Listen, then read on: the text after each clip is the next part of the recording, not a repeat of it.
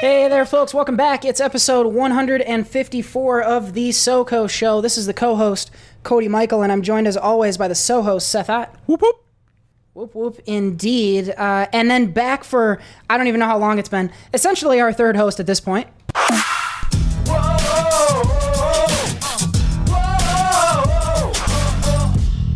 Jared Buckendahl. JB, welcome back, man. Waka waka waka waka waka. Before we do anything on this week's show, we gotta give a huge congratulatory shout out to you, JB. 4,000 subscribers this week. Pretty On big accomplishment. OnlyFans. You must be you must be pretty stoked. Thank you, thank you, thank you. Um, you know, it it cost a lot of money to be able to buy that many subscribers, so you know it's definitely breaking the bank right now. Oh man, yeah, I can I can only imagine how much all that costs. Um, but it was it was No. uh, it was pretty pretty sweet to see that roll over this last week. Um, and no one deserves it more. I mean, in terms of people who work hard on their fucking videos and deserve the subscribers that they do have, that is you to a T. So big congrats. I hope you enjoyed it. Did you celebrate it all when you got to 4K? Um, I don't think so. I, I don't know. I was camping this last weekend, so maybe some frog legs. I don't know if if that's uh celebrating or whatnot. But but the one thing, again, thank you guys so much, and thank you everyone out there, and uh, you know, just letting me come back in the you know into the studio here and record with you uh, week and week and week again. Um. But one thing that popped up on my Facebook actually, and this is kind of like even giving me more than you know, like more, um, I guess motivation than the four thousand. But so four thousand just happened this week. A picture just popped up and said one year ago today I had eighteen hundred. Holy crap. So in one year I over doubled. Yeah, that's awesome. So that's pretty cool. That's amazing. That is really. c- It's Yeah. cool because you think back to like. I, I don't know if you can probably remember this, but like your 500th subscriber, you know, it probably took you a long, longer time, and you were probably like, "Oh man, I went 500, awesome!" And now, like, how quickly it's built from that up to 4,000. It must be pretty cool to see. It's pretty. Uh, it's pretty crazy. I mean, uh, believe me, it's one of those things where I'm like, keep going, keep going, keep going. I want. I, I want it to you know be here, so then I don't have to like essentially struggle day to day, which I'm not. I, I don't even know why I'm saying that, but um, I don't know. It, it's it's cool to see you grow. Um, I mean, you guys are the same with the podcast. Go back and listen to like episode two or something, and it's uh, it's definitely different. That's true. Yeah, That's we- true. Yeah, it's been a and long time we- coming. We more we doubled our listener base. We went from two to four listeners. So we, we each have a four in our. That's huge. Think about all that um, Audible money. Yeah, exactly. We we love we Yeah, love our listeners so much that we just made one a permanent host. So Yeah, That see? cut our listener base in half when we started bringing you on. people, people out there, if you listen to a hundred shows straight, you too get to be on the show. That's our top Patreon tier. Is just if, after you've committed 200 hours of your time to the show, you, bec- It's like just become a community host. service. Yeah, exactly. Oh man, and that would be Oh, that is community fun. service. Oh, there we go. Oh wow, we're off to a good start on 154. Um, and as it relates to all this that we're talking about, um, our our third year anniversary of this podcast.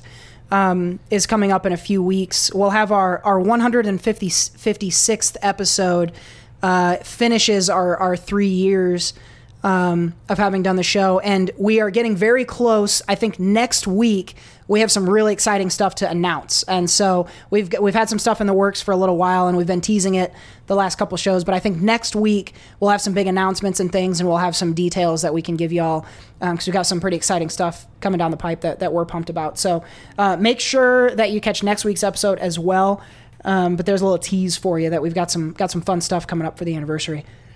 And as far as today goes, and this show, this episode, um, we're going to spend a lot of time talking about the Emmys today. Uh, and I'll warn you guys ahead of time. Seth is pretty fired up about some of the nominations and some of the the snubs, as it were. So we're going to spend a amount of time talking about. Uh oh, see, I told you, he's fired up.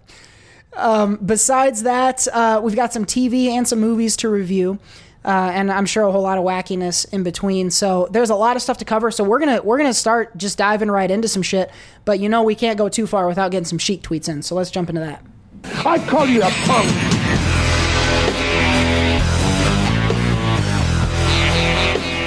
So normally I scramble at the last second to pull these up, but I looked ahead of time, and because of that, I found three pieces of gold that the Iron Sheik had this week. So I'm going to read all three. This is a, this is a triple Iron Sheik tweet of the week. Oh right. shit! Here we go. Let's do this. So Iron Sheik for his first tweet, um, he just has he has a message to to tell us all. Um, I'm I'm pretty sure people can can figure it out, but he wants he he has us he has a request for us after. He says, "Go fuck yourself, pass it on." Uh, can you imagine sending that around in like your second grade classroom? I could I could imagine that being one of those chain emails that people get nowadays.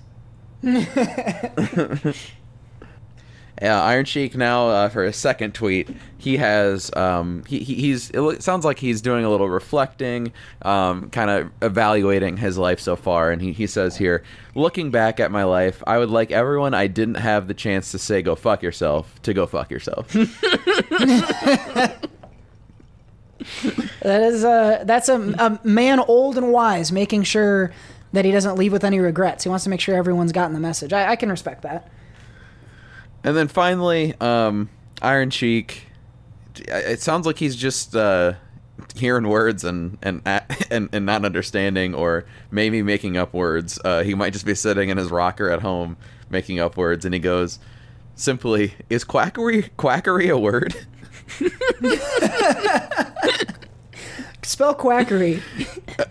it's like a duck. Q U A C K E R Y. Is it a word? Have we have have we done any research into this? I have no idea. Let's check it out. Quackery. It is. It is a word. Um, dishonest practices and claims to have special knowledge and skill in some field. Okay, so like you would call a bad doctor a quack. Oh, gotcha. yeah, yeah. a, a quack uh, exhibits quackery. So there you go, Iron Sheik. A new word for you.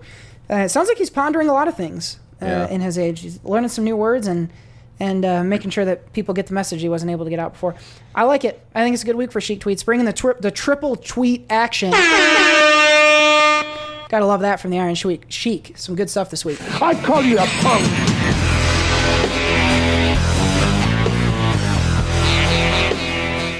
All right, got to shout out our sponsors here. First of all, audibletrial.com slash SoCo. Hit the link in the description box. You're going to get 30 days of Audible and your first book for free. Free. Also, Mathis Designs. Head over to etsy.com slash shop slash Mathis Designs for all your stationery and graphic design needs. Paid.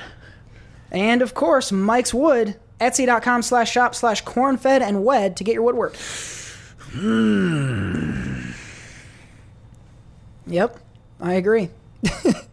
um, let's see, one more ad here. Let's go to our previously recorded selves, talk about Anchor. All right, great stuff there as always. Uh, Don't you love the Anchor? Our- Anchor, do you love it? You wanker. Uh, big, big shouts out to all the wankers who are our contributors, our anchor wankers. Holy shit. yes. that has to be them moving forward. Hell yeah. Oh wow! Um, if you're an anchor wanker, big shouts out to uh, to Jared, to Mike, to Anna, and to Casey. Uh, we appreciate you guys helping out the show every month. Uh, if you want to become an anchor wanker, head over to the anchor uh, page. There's a link in the description, and you can choose the rate to uh, to uh, support the show on a monthly basis. Uh, if you're not in a position to be an anchor wanker, don't worry. you can just keep clicking on these episodes, keep sharing them with friends, because every listen does help the show. So we appreciate y'all. All right, well, I, I want to dive in. I know we've been pretty quick at the at the outset of the show. It's going to take a while for me to get over the anchor winkers. That's pretty funny to me. Um, but we've got a lot to talk about, uh, specifically around television right now, uh, and we don't use this often enough. So why don't why don't we bust this bad boy out? That's what she said. TV. There we go. Uh, big TV news this week. We got Emmy nomination Emmy nominations. I Man, should you're say. struggling tonight with that mouth. I, I am just bleh, I'm I'm fat tonguing it today. I don't know what it is, and I'm almost Fat completely tongue in little mouth. Ooh, I don't. Ooh. Oh, that's nasty. I'm fat tonguing for midterms is what I'm doing. oh wow. It's not Um, made up. It's not made up. uh, September 20th, we are going to have this year's Emmys, and we just got all the nominees. So we're going to go through some of the major categories, get y'all's reaction um, on some of the nominees, uh, maybe get an idea of who you who you would have as a front runner, and then uh, we can talk about some snubs and things. I, And I know Seth's got at least a couple of those. and I have uh I don't know because I saw a lot of lists online. Never mind, I don't have it pulled up anymore. You go ahead. Um, because I had a list online that had like everything. A lot of the ones online were just like six categories. Um, Mm-hmm. But uh, yeah, never mind. Go ahead. Yeah, I've got. I don't know if this one has everything, but I'm I'm looking at a New York Times article uh, that I'll link to in the description box in case folks want to follow along. Uh, but it claims to be a full list of the 2020 Emmy nominees. So let's start with some highlights here. Uh, first of all, there is a new record holder uh, in terms of a, a studio slash producer of these things. Netflix uh, apparently crushed the record for most nominations uh, among any network, studio, or streaming service. 160 nominations for Netflix. Um, the record was held by HBO. They had hundred and well. I can't see what the record was, but HBO was in second place this year with 107 nominations. So pretty big gap there um, between HBO and Netflix. So Netflix was king. Um, we had a couple of uh, a couple of the big, excuse me, a couple of the big uh, series, big limited series uh, that got a lot of love. Mrs. America and Watchmen. We're, we're going to spend a lot of time talking about those two, and then uh, New York Times also highlights the best actress in a drama category, which is pretty stacked. We'll talk about that in just a second. So those are some of the highlights as it relate, or as as the New York Times puts it. Uh, but let's go through and, and take a look at the nominees here in some of our favorite categories here. Um, why don't we just start at the top and we'll go until we don't care about a category? How's that sound? Um, let's start with best comedy. So we've got, let's see, eight nominations here Curb Your Enthusiasm, uh, Dead to Me, uh, The Good Place, Insecure, The Kominsky Method, The Marvelous Mrs. Maisel, Schitt's Creek, and What We Do in the Shadows are your eight, eight nominees for Best Comedy. Uh, I've seen a few of these, and this seems like a pretty stacked category. You've got a couple cases, Schitt's Creek and The Good Place, where uh, it's their finale seasons that are on there. Um, we saw Kominsky Method get nominated for the second straight year. Um, they got some love last year. What We Do in the Shadows, I know, is the show that Seth recently found his way to. Uh, and I know you're a big fan of Mrs. Maisel as well. So it's a loaded category here, Seth. Uh, I'll start with you. I'm not sure if there's a clear frontrunner here to you um, or what your reaction was to this list of nominees.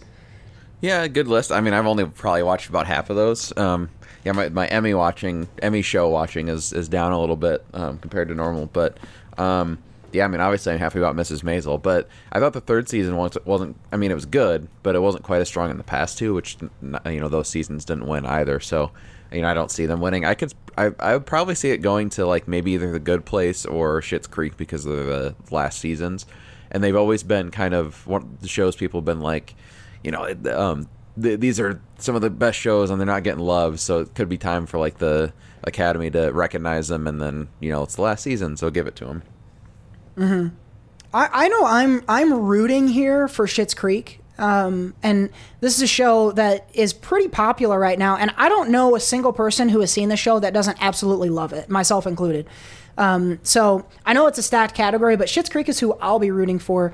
Jared, have you seen much of these? What do you like out of this category? No, I'm again. I'm not the biggest TV person, but you know, Curb is always. I I feel like that's always a good go-to. But Schitt's Creek is the one that I kind of gravitate to. Um, I haven't. I'm not all the way caught up, but man, I love that show.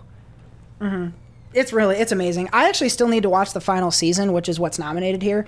Um, but I, I've been I've been catching them just a year behind when they show up on Netflix, and I haven't gotten a chance to do that with the last season though. So I'm really pumped for that. Um, but it's a solid list here. I've been insecure on HBO is something that um, Gina watches, my girlfriend, and she's been telling me I need to check out, and a number of other people have been suggesting to me. So I may I may make my way to Insecure, but I have yet to do that um, at this point. But comedy pretty loaded uh, and we're going to look at drama as well and drama again just a packed category we've got eight nominees here uh, better call saul the crown uh, the handmaid's tale killing eve the mandalorian uh, ozark stranger things and succession rounds out the list of eight. So again, this is a murderer's row. I mean, I think like half of these have already won this Emmy because they're longer running shows. You had The Mandalorian, which had an impossibly huge budget. They come in here after a pretty solid first season. Um, Seth, it, it's, I mean, there's five shows on this list that I've heard you rave about in the TV corner. Yeah. Uh, I have my suspicions about what you like best, but this, there's a ton of here. You got to love the list. So I I think Better Call Saul should win.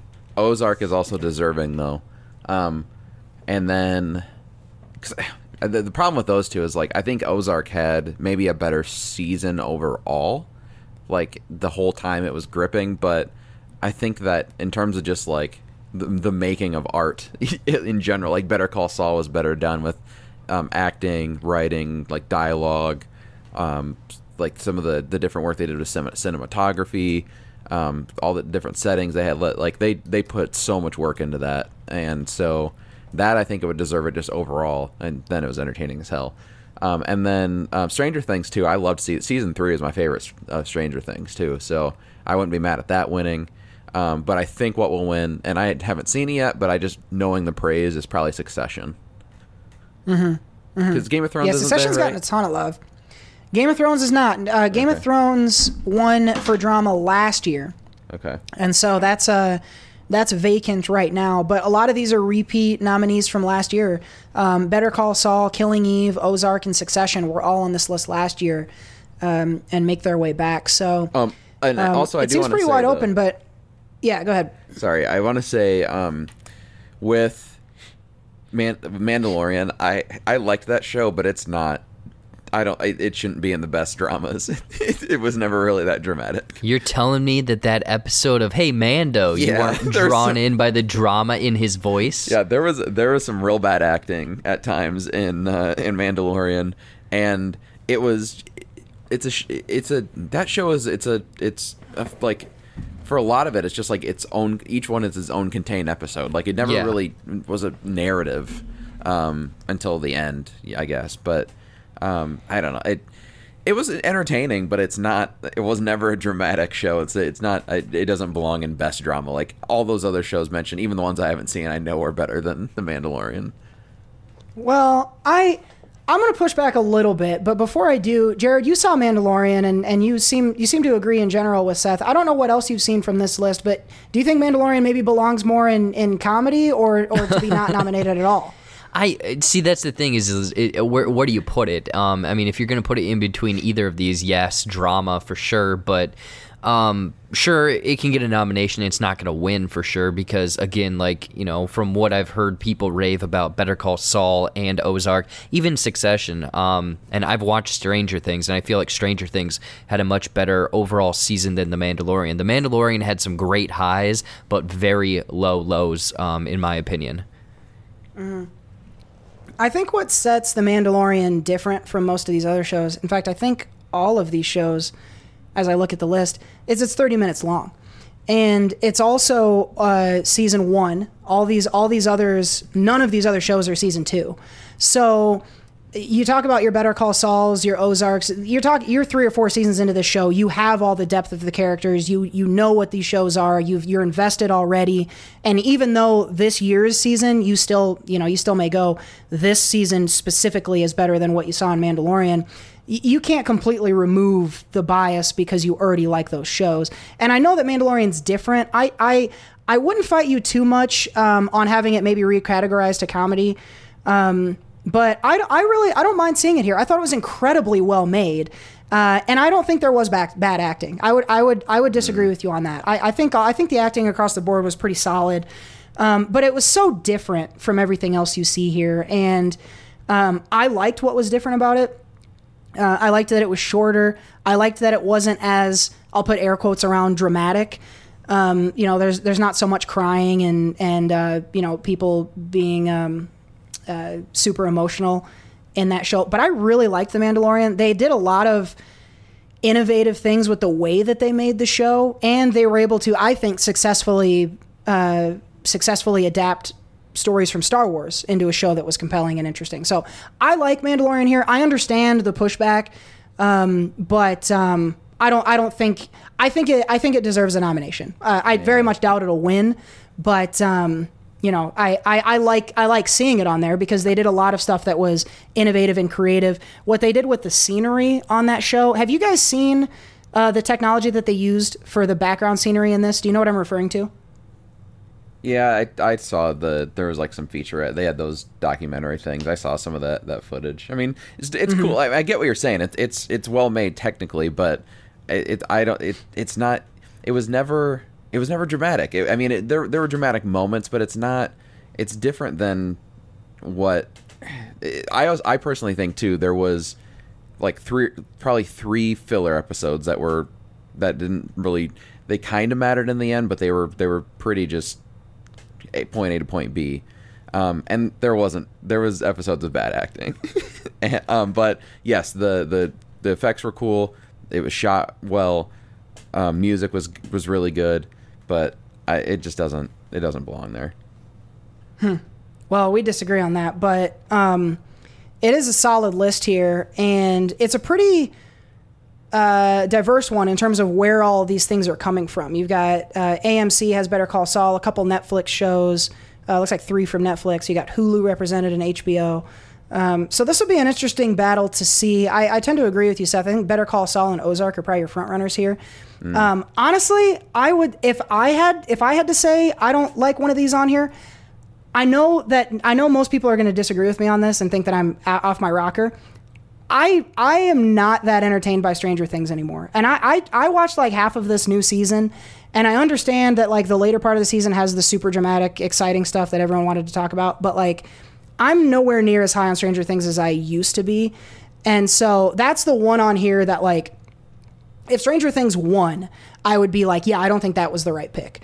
But for any of these other ones, besides The Mandalorian included, I, I don't think it probably should win either. Um, but I think the rest of these all have a pretty fair shake, but certainly led by Ozark and Better Call Saul, as you See, suggested. I- Better Call Saul won't win. Um, that's the it's it's too far out. I mean, they didn't. They only nominated one actor from the show, or no, th- yeah, two. Sorry, they nominated two actors from the show. It's it. I think the the leader is Succession.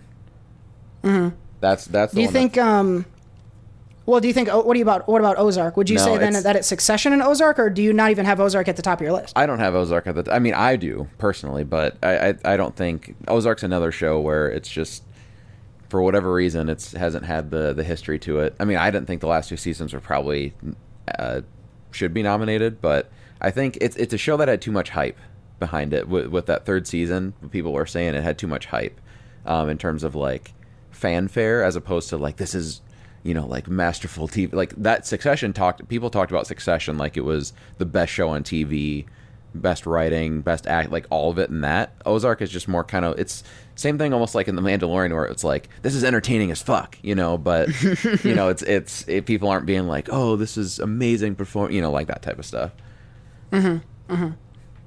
Yeah, that'll be an interesting one to follow. Both of the both of the comedy and drama sections um, seem like they're going to be it's it's going to be a, a, a fight because on on the comedy side, last year's winner was Fleabag, and Fleabag's not you know it's not around this year. They didn't do another season, so uh, it's going to be interesting in both of those cases to see what uh, see what comes out. I'm noticing, and I don't know how much timing has to do with this or not, um, but in the comedy section, I don't see Barry, which was nominated last year. Seth, do you know is that because they didn't have a quali- they didn't have a qualifying season in the time, or or is this just they didn't think to nominate Barry? I just don't think they nominated Barry I, I think that Do you agree with that? Um, I don't know. I mean, I like the season a lot. Um, I think it's a great show, but I sure I don't know. I, I got a, I got a question here. Where is Dave? I'm wondering. Uh, Dave might have come out too late. It might be on like next year's. I would need here. Actually, let's let's settle this because I want to find. Um, let's get the time. I don't. I don't know Um, if. I mean, Dave's hilarious, but I don't know if it's the type of show the Academy's putting up there. But it is They the nominated- they best nominated Atlanta. comedy. They nominated Atlanta a couple times. It, Atlanta though is it. It's a little bit more. I think I honestly I think because of the, like social issues and things they talk about like in that. Whereas Dave, I mean, there's a fucking milking table. Like I don't think the Academy. I don't think the Academy is gonna. It, it just goes way too blue almost. With that stuff. I could see like. Atlanta. Did, I mean, Atlanta had some weird stuff in it, but it never went like It went, never went to the milking table. it never went to the milking table. It never jumped to the milking table like Dave did. I can see that. I can see that. Um, the eligibility period is um,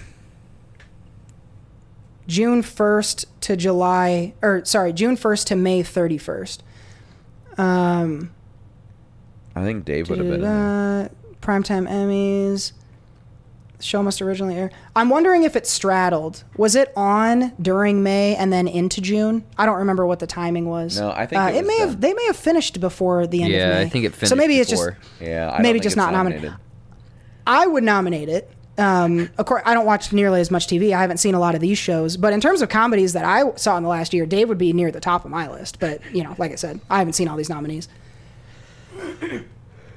Um, so those are the uh, those are the the long running shows. We do have the best limited series as well here. Um, and I'll give you a quick tease. I'm gonna I'm gonna tell you what will and should win this in a second. Um, but best limited series nominees, five of them. We have Little Fires Everywhere, Mrs. America, Unbelievable, Unorthodox, and Watchmen. If Watchmen doesn't win this category, I'll riot. I'll, I'll have a one man. Watchmen. Um, I know neither of you guys have finished this yet. Watchmen's probably the best piece of TV I've seen that I can remember. Um, I can't tell you like what's I can't come up with something that I can tell you is better than Watchmen. I just think top to bottom, like all the acting, all the technical, all the plot, all the right, it, like everything about Watchmen is damn near perfect. I think I'm a little bit surprised to see it as a limited series. I was, I, I, I think they're cleared for a season two. I'm not certain, um, but if they are, um, I'll be interested to see what happens with that, being that it's categorized as best limited. But um, I would, I would not only is that my per- personal preference, but I would be shocked if Watchmen didn't win this category. Yeah, I mean, yeah, I I, I watched half, half of Watchmen and I do like it a lot. I just need to go back, but uh, yeah, I don't know. Sure, I, I, I agree with you though. I think that has the most um, like fanfare going into it. Did you guys see any of these others? Little Fires, Mrs. America, Unbelievable, or Unorthodox? No, I I have not, but I know Jill, my sister, uh, talked about Little Fires Everywhere. That she kind of, uh, I think, turned it on and binged all the way through it. So that's the only one that I know of, other than uh, you know Watchmen. fires, fires everywhere. This fire is little. The one, uh, the one here that I haven't seen that I would really like to is Unbelievable. This is Kaitlyn Dever uh, from Booksmart, and she is a, I, I think she is a young woman who um, has been sexually assaulted and is is going through the court process of having her her uh, attacker uh, prosecuted. I, I'm pretty sure that's what it's about, and it's got a couple other actresses who I think we're going to see a few nominees from that one as we go on here. But that's the one from this that I'm I'm interested in watching next. But I think Watchmen's got this one going away. Um, I mentioned before, Watchmen has I did not mention before. Watchmen has the most nominations of anything um, of any show on on the list. So you'll hear a lot of Watchmen as we keep going here. Um, let's go to the actors and actresses. We'll start in comedy, uh, and we'll start with the ladies first here. So, from Dead to Me, we have Christina Applegate. Um, from Marvelous Mrs. Maisel, Rachel Brosnahan is nominated again. Uh, Dead to Me, also, we have Linda Cardellini. So, both her and Christina Applegate are nominated. Uh, Tracee Ellis Ross for Blackish. Catherine O'Hara for Schitt's Creek. And Issa Rae for Insecure. Um, again, you know, it's it's a stacked category. I think we see a lot. I, I'm noticing this a lot when we talk Emmys that there's just so much good shit constantly coming out that the stuff that rises to the top, like I wouldn't I wouldn't be upset for any of these to win. Um, I think if I have if I'm rooting for anything, it's Catherine O'Hara for Schitt's Creek. Her character in that is incredible and so funny. Um, but uh, Seth, I don't know how much of these you've seen besides Mrs. Yeah. Maisel, but do you think Rachel Brosnahan will take it home again? She's won this at least once before. Yeah, I think just the one the the first season she won it. Um, I mean, I'd be happy for her. I mean, I think it's the only one I've seen. Um, I, I was kind of surprised that uh, there wasn't like Kristen Bell maybe for the last season of Good Place, because I know uh, there was another cast member who got nominated, but um, yeah, I mean, sure. I, I don't know. I have no idea who's going to win. Honestly, I, I could see Catherine O'Hara for, again for being the the last season, but I don't know. Jared, what do you think? Have you seen anything here besides Shit Creek? Um, no, I've only been. Uh, yeah, the, the, I, I'm not gonna be able to add too much to this conversation. Schitt's Creek right there. But again, I talked to uh, my sister, and she said that she really enjoyed Dead to Me. Um, it's got to be funny, right? Because there's two uh, actresses from the show on this list, so I would assume I it's, it's, like good. a. I don't know. I haven't sat down and watched it, but I've seen like the commercials and things. I, I would I would probably think it it's more of a dramedy than anything, almost in the vein of a Barry, where you know Barry's funny, but it's more dramatic. Um, I, I know it's about a woman who's widowed. I, I well, I think it's about a woman who's widowed and her kind of um, going through what happens after you're widowed. Um, so I think there's a lot of dramatic Sounds elements, but I have I have heard about it getting getting quite a bit of love. So um, pretty cool that both leads nominated here. You don't see that super commonly unless it's Game of Thrones. Um, but let's switch over to the gentleman here. So for best actors in a comedy, uh, Anthony Anderson for Blackish. This must have been a good season of Blackish. I need to catch up. He's they're, Um, they're always nominated. Yeah, they do a good job on that show. Um, Don Cheadle is nominated for Black Monday, which I have not seen, but I've seen some funny clips from. Yeah. Uh, Ted Danson is nominated for The Good Place. Michael Douglas is nominated again for The Kominsky Method, and then Eugene Levy for Schitt's Creek. Uh, a lot of Schitt's Creek nominees here. Um, so last year, uh, Bill Hader won this for Barry. So uh, another category here where last year's winner is not present. Seth, who do you like here? Um, I don't know. Again, I don't. I, I don't watch a ton of those. I watched Good Place, so I hinted at that earlier. Um, so it'd be cool to see Ted Danson win another one. Uh, he hasn't won one probably since Cheers, I don't think. So, um, so that'd be cool. Um, Eugene Levy'd be cool too. I like him. Um, I don't think he's ever really gotten a ton of love with the Emmys either. So, um, yeah, I don't know. The, those those sound Yeah. fun. Here's a chance, Jared, for you to weigh in. You've seen The Good Place and Schitt's Creek. Who would you like between Ted Danson and Eugene Levy? Um, I've only seen Schitt's Creek. I haven't seen The Good Place. Yeah, Cody. Um, so you haven't watched uh, The Good I- Place? Oh, you no, gotta watch The Good Place. Well, I, Oh, I, it's I've, so. I've spot watched it with my sister again, but the thing is, uh, going to John, Don Don Cheadle, yeah, I've seen some funny, funny clips from that show.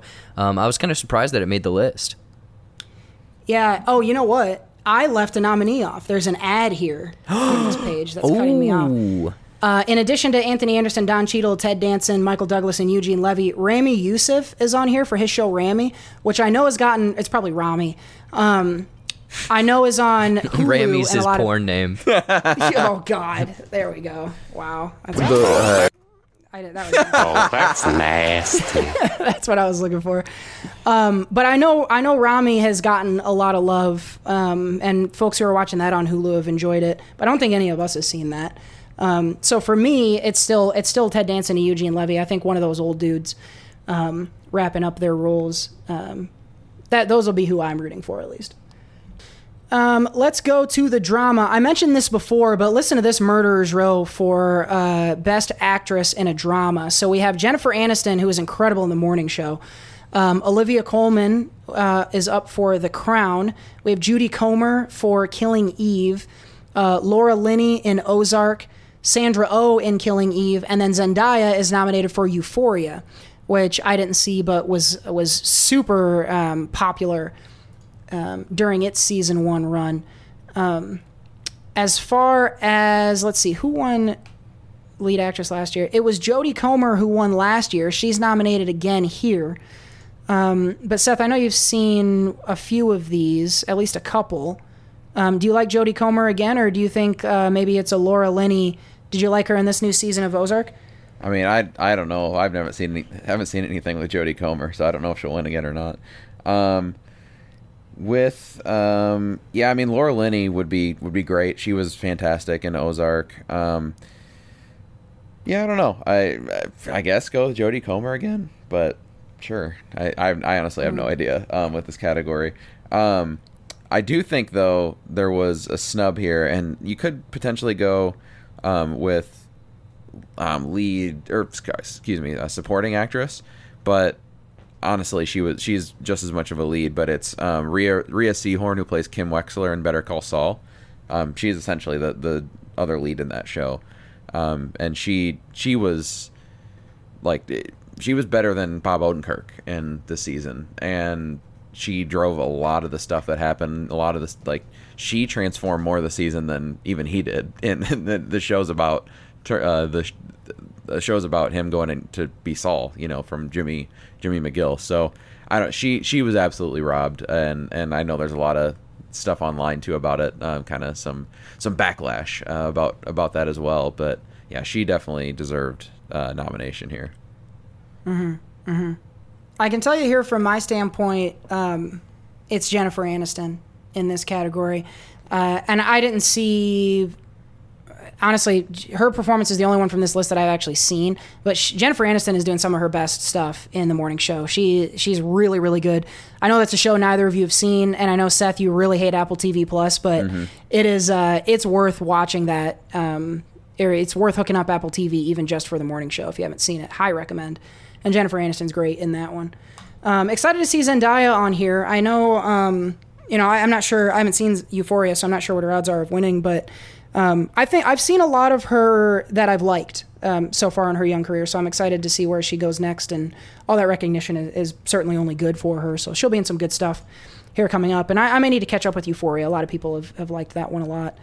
Yeah, the the people I've talked to, they really are praising Zendaya for this uh, performance. So I, I I don't know, maybe it could be a thing where she pulls away with it. Um, I haven't seen the morning show and I haven't seen Euphoria, but from the people I've talked to, they uh, very much have it high on their list.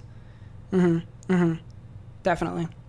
Um, Seth, let's get your opinion on this best actor in a drama because you've seen a few of these. Uh, Jason Bateman for Ozark, Sterling K. Brown. Uh, I know he's been nominated at least once before for this one for This Is Us. Steve Carell from The Morning Show, uh, Brian Cox from Succession, Billy Porter in Pose, and then Jeremy Strong also for Succession.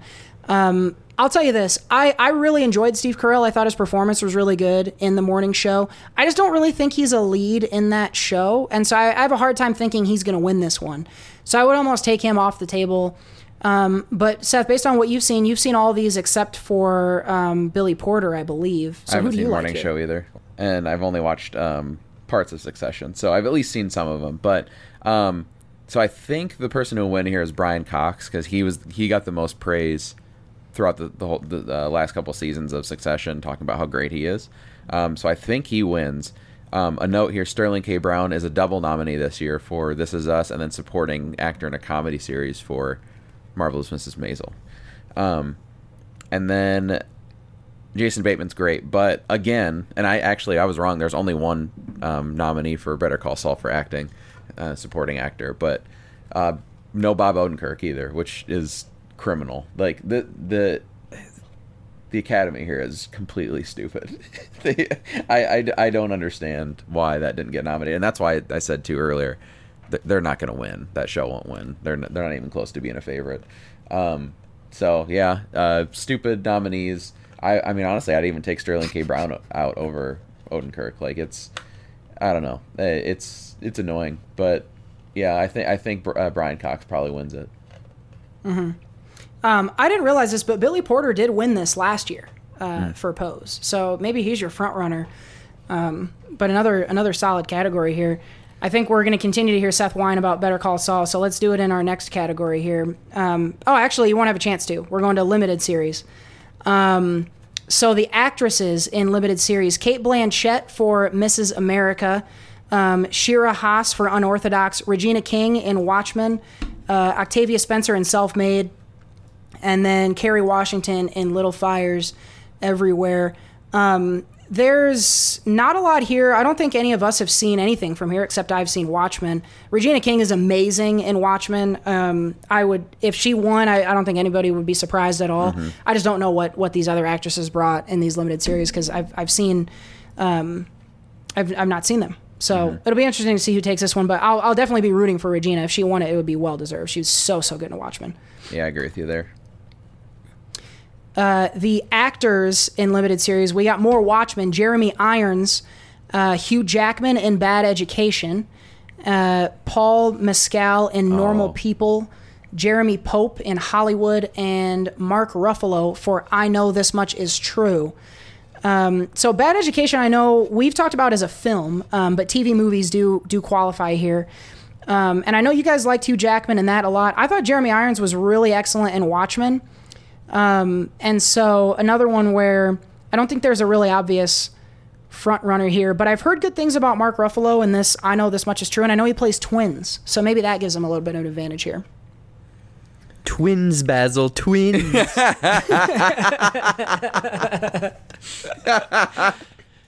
Oh God. That's amazing. Um, I I mean honestly, I would choose Hugh Jackman. Um, I think what he did in that movie because I got confused for a second. I'm like, what the hell? That's a movie, but yeah. um, no, I think he was awesome in that. Um, yeah, I, I mean, I liked what I saw for Jeremy Irons. Um, and then uh, yeah, the the Mark Ruffalo one is strange because I thought that came out that I thought that was relatively relatively relatively uh, recent that that was on. Yeah, it, it came. I think parts of it were coming out during quarantine. I think. Yeah. So, um, all that seems recent, but it, yeah, apparently got they got it in before uh, the end of the qualifying window. Um, let's talk about some supporting actors and actresses, and maybe we'll end it there. So, um, Um, actually, real quick with um with uh, the the Mark Ruffalo show, it ended on June fourteenth, so kind of like after. So the majority of it was out before that that May window. Um, what if like so they they were like, okay, we're gonna nominate this. This is great. Mark Ruffalo's fantastic. And then like in the last two episodes, he does like this real shticky thing. He's just like, hi, Mark Ruffalo. like he does that stuff. and, and they're like, oh well, shit, he's already nominated, and he, he acts like a moron in these last two episodes. That would be pretty funny if they knew they were going to be nominated and they just dicked off for three episodes. That'd be pretty Yeah. funny. Um, all right, so we're going to start with supporting actresses in comedies. Um, a lot of a lot of things here that I know Seth is going to recognize. Uh, Alex Borstein for Marvelous Mrs. Maisel, Be- Betty Gilpin for Glow, D'Arcy Carden in The Good Place, um, Marin Hinkle in The Marvelous Mrs. Maisel, Kate McKinnon for SNL, uh, Cecily Strong also nominated for SNL, and then Annie Murphy in Schitt's Creek, and Yvonne Orji. I probably am not saying that right. I can't imagine. What? Orgy. I don't know. It could be Orgy for all I know. I don't know how you say Homegirl's name, but uh, she's on Insecure. Um, and I think I know what character she is in Insecure, and I, I've seen her, and she's pretty cool. Um, but Seth, you've seen almost all of this, with exception to Insecure and Schitt's Creek. What do you like here? I've never seen SNL either. Um, yeah, that I mean, this is this is definitely uh, a, I mean, it's stacked for sure. Um, I would love to see D'Arcy Carden win. I, I sh- she was great in The Good Place. Um, which is so weird for like a robot to kind of like have depth over time and be like it never got old her shtick. It was always it was always hilarious. Um, Betty Gilpin I always love. Alex Borstein and Mrs. Maisel I always love. Um, I don't know. I mean, Kate McKinnon seems to be always like kind of like the the front runner and the supporting uh, comedy actress there. So I don't know. Yeah, we will see. Um, Alex Borstein won this last year, um, but Kate McKinnon, Marin Hinkle, Betty Gilpin were all nominated last year. Um, so another category with a lot of repeat nominees. Uh, I I will say a quick word for Annie Murphy in Schitt's Creek, especially in well, not the final season, but the season before, which I think is season five. Um, she's she's she's really kind of grown into her own in that character, and that character's fucking hilarious. She's so funny. So I would love to see. Honestly, anytime Schitt's Creek is nominated, I would love for it to win. Um, they're just the fun little the little the little engine that could, um, and I think a lot of people will be rooting for them. Jared, I'm just gonna let you jump in when you've got something because I don't know if you've seen. I don't know. You you, you little bit of lost me. Creek? You almost had me at orgy, and then you lost me. I should have known. I should have known. Uh, let's look at the actors for uh, comedy supporting roles. Mahershala Ali in Rami, probably not Rami. Um, Alan Arkin in The Kominsky Method. I think he was nominated last year as well. Andre Braugher in Brooklyn Nine-Nine, who I love. Uh, Sterling K. Brown in Marvelous Mrs. Maisel. William Jackson Harper, who plays Chidi in The Good Place. Dan Levy uh, for Schitt's Creek. Tony Shalhoub in Mrs. Maisel, and then Kenan Thompson for SNL. This is a pretty pretty stacked category as well, from what I understand. I haven't seen all of this. Um, but I will say, Andre Braugher in Brooklyn Nine Nine is one of my favorite char- favorite characters in anything that I'm watching. So I would love to see him win this one. You duplicitous bitch. Um, yeah, that's. I mean, this is this is as stacked as it gets. I think. Um, man, like like you mentioned, Andre Braugher is fantastic. Um, Tony Shalhoub is one. His character is Abe um, is one of my favorite in TV. Um, Sterling K. Brown was amazing in Marvelous Mrs. Maisel as well. Um, I mean, wouldn't, it would be great to see Chidi win, uh, and then Kenan. I mean, who wouldn't want to see Kenan win? That guy's awesome. Yeah. So it's it's stacked. Um, personal favorite, I would probably go. Ugh, I think I would probably lean towards Shalhoub. Um, but yeah, that that's a tough one to actually pick. Jared, you've seen some Nine Nine, right? You gotta love the Nine nine. You gotta love Captain Holt. Yes, yes. He he his his delivery and everything in that show. And then uh, you know I've only seen a handful of uh, seasons. I haven't watched all of them, but every season he just gets so much better as that character. Um, I mean, again, going over to Schitt's Creek too, Dan Levy, I think, or uh, Levy, he's he's he's come into his own in that character as well. He really has. Yeah. He's awesome. And he's it's funny because this is that character is 6 years old and I think when when that when Schitt's Creek started um he's kind of this androgynous character. His sexuality is pretty vague and um he's really performative with his action and I think that early in that show's run that was a little more of like a niche character, but then that uh, characters like him have really made their way to the forefront and have gotten a lot of love in recent years. And so he's he's ramped up that character, but I also think America loves that character more now than they were capable of doing five, six years ago. Yep. So I he is he is very well loved, and he's the he's the I guess showrunner or head dude or main writer or whatever. He's he's the biggest he's the main brain behind that entire show. So it's When- really great to see his um his success on that. When that guy pulls up to the studio um, in, on his parking spot, it, it says "head dude" on it. if I if I'm ever in charge the way he was for that show, that's what I want my shit to say is head dude.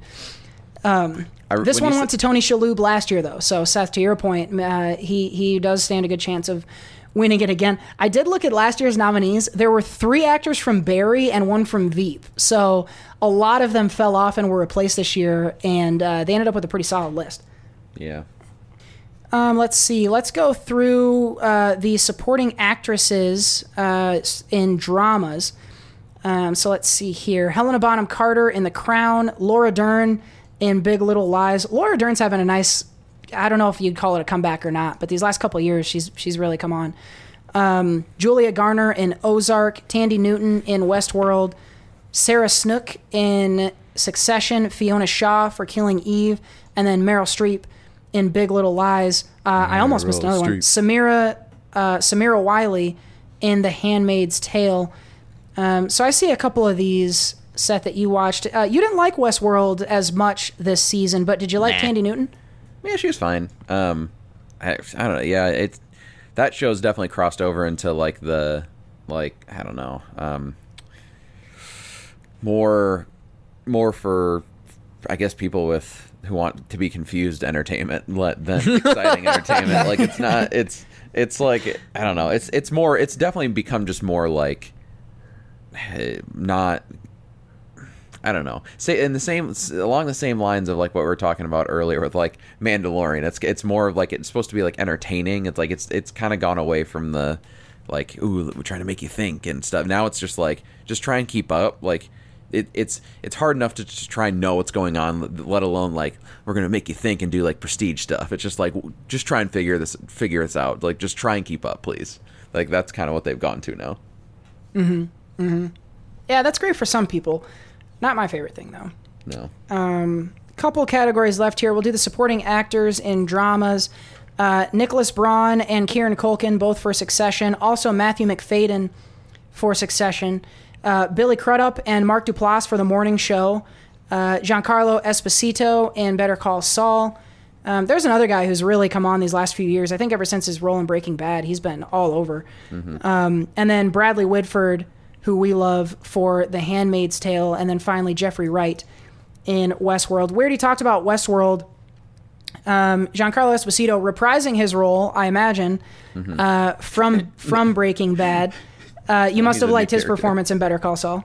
Yeah, he's a brand new character. He's he's not Gus again. Um, Scoop. no, I mean that would be awesome if he won. But that's what I'm saying is like he's he's the the one fucking actor who gets nominated. Um, he's essentially as a guest star. I mean he's he has a big role in the show, but um, he's a big part of the storylines. But you know he's not he's not like a mainstay of the cast. He's not. Um, he hasn't been on from the beginning like Odenkirk and um, Bria Seehorn and and even Mike Ehrmantraut.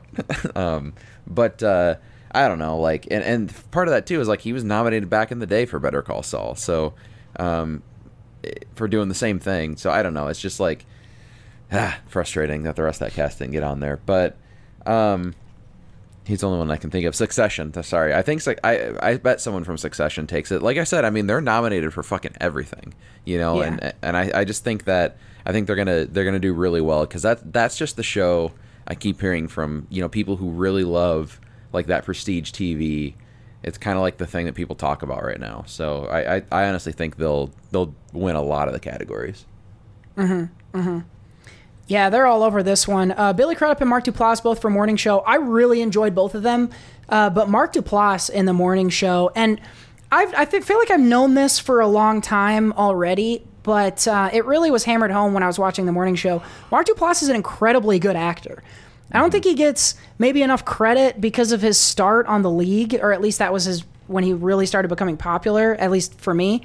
Um, so I don't know if he's really broken out of the I don't know, the glass box of that like comedy actor, but he's shown in a lot of stuff that we've seen him in because a lot of it's independently made.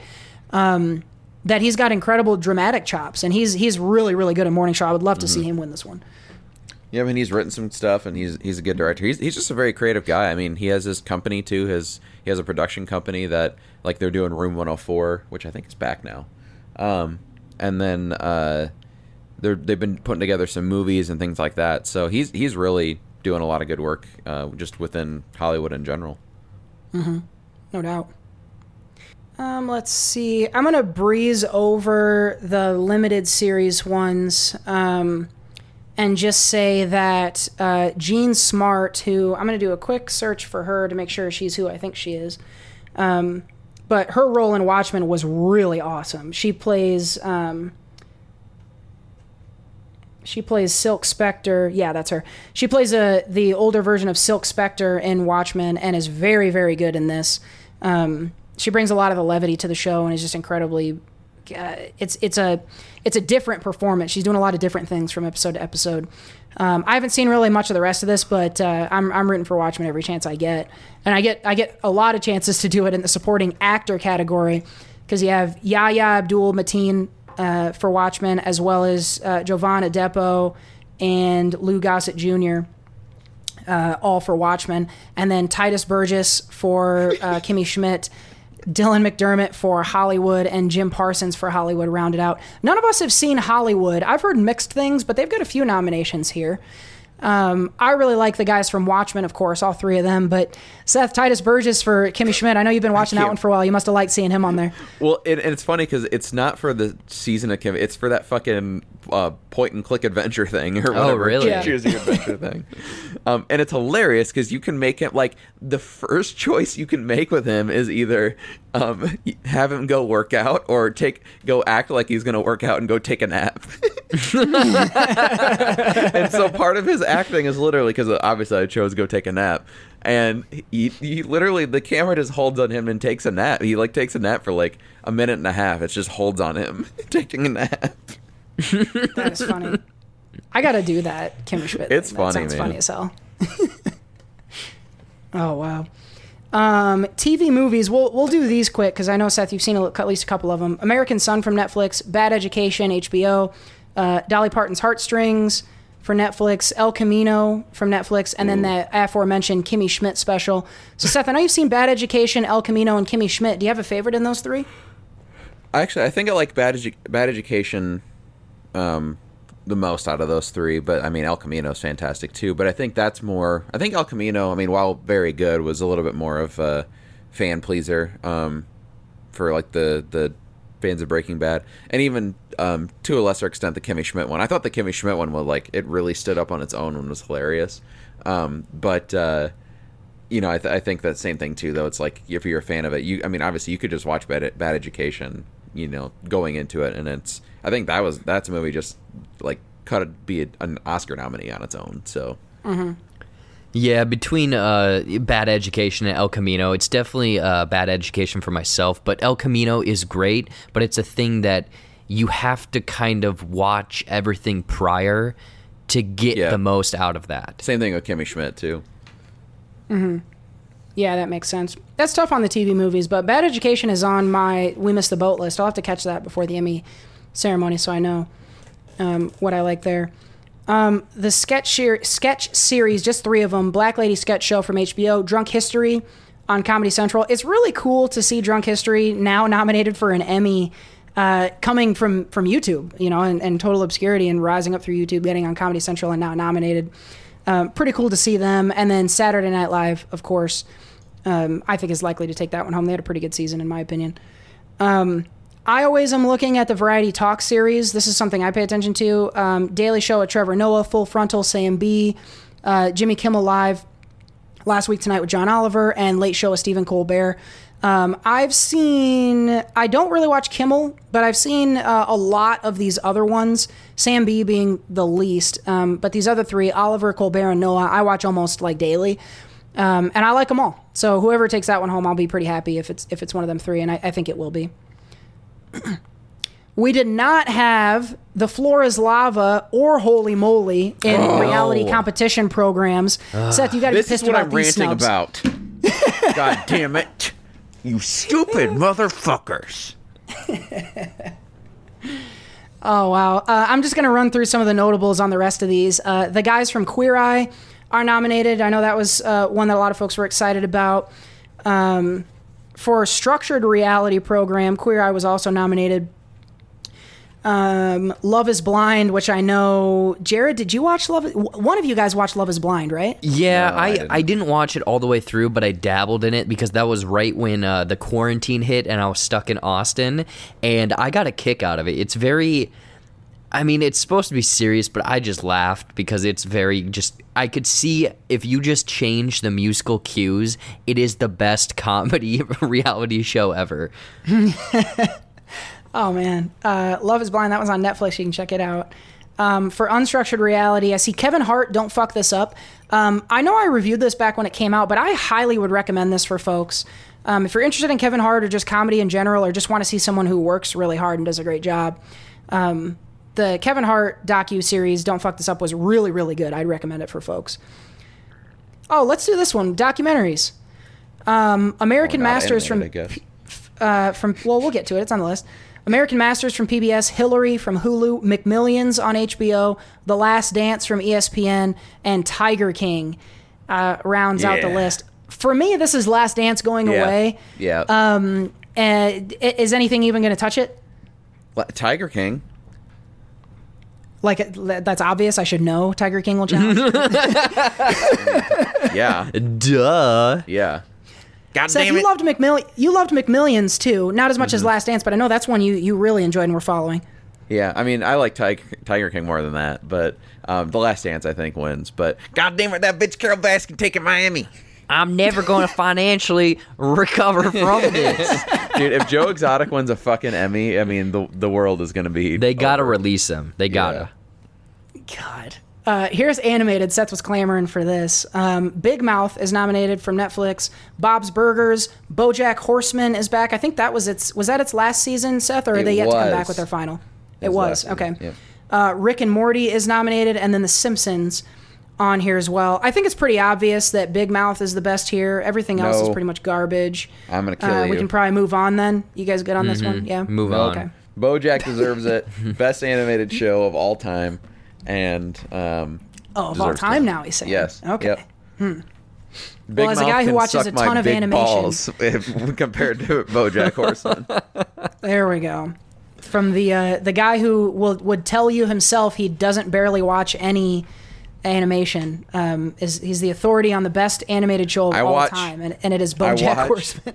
Big Mouth and and BoJack Horseman, and I can tell you, I watch both, and BoJack is much better.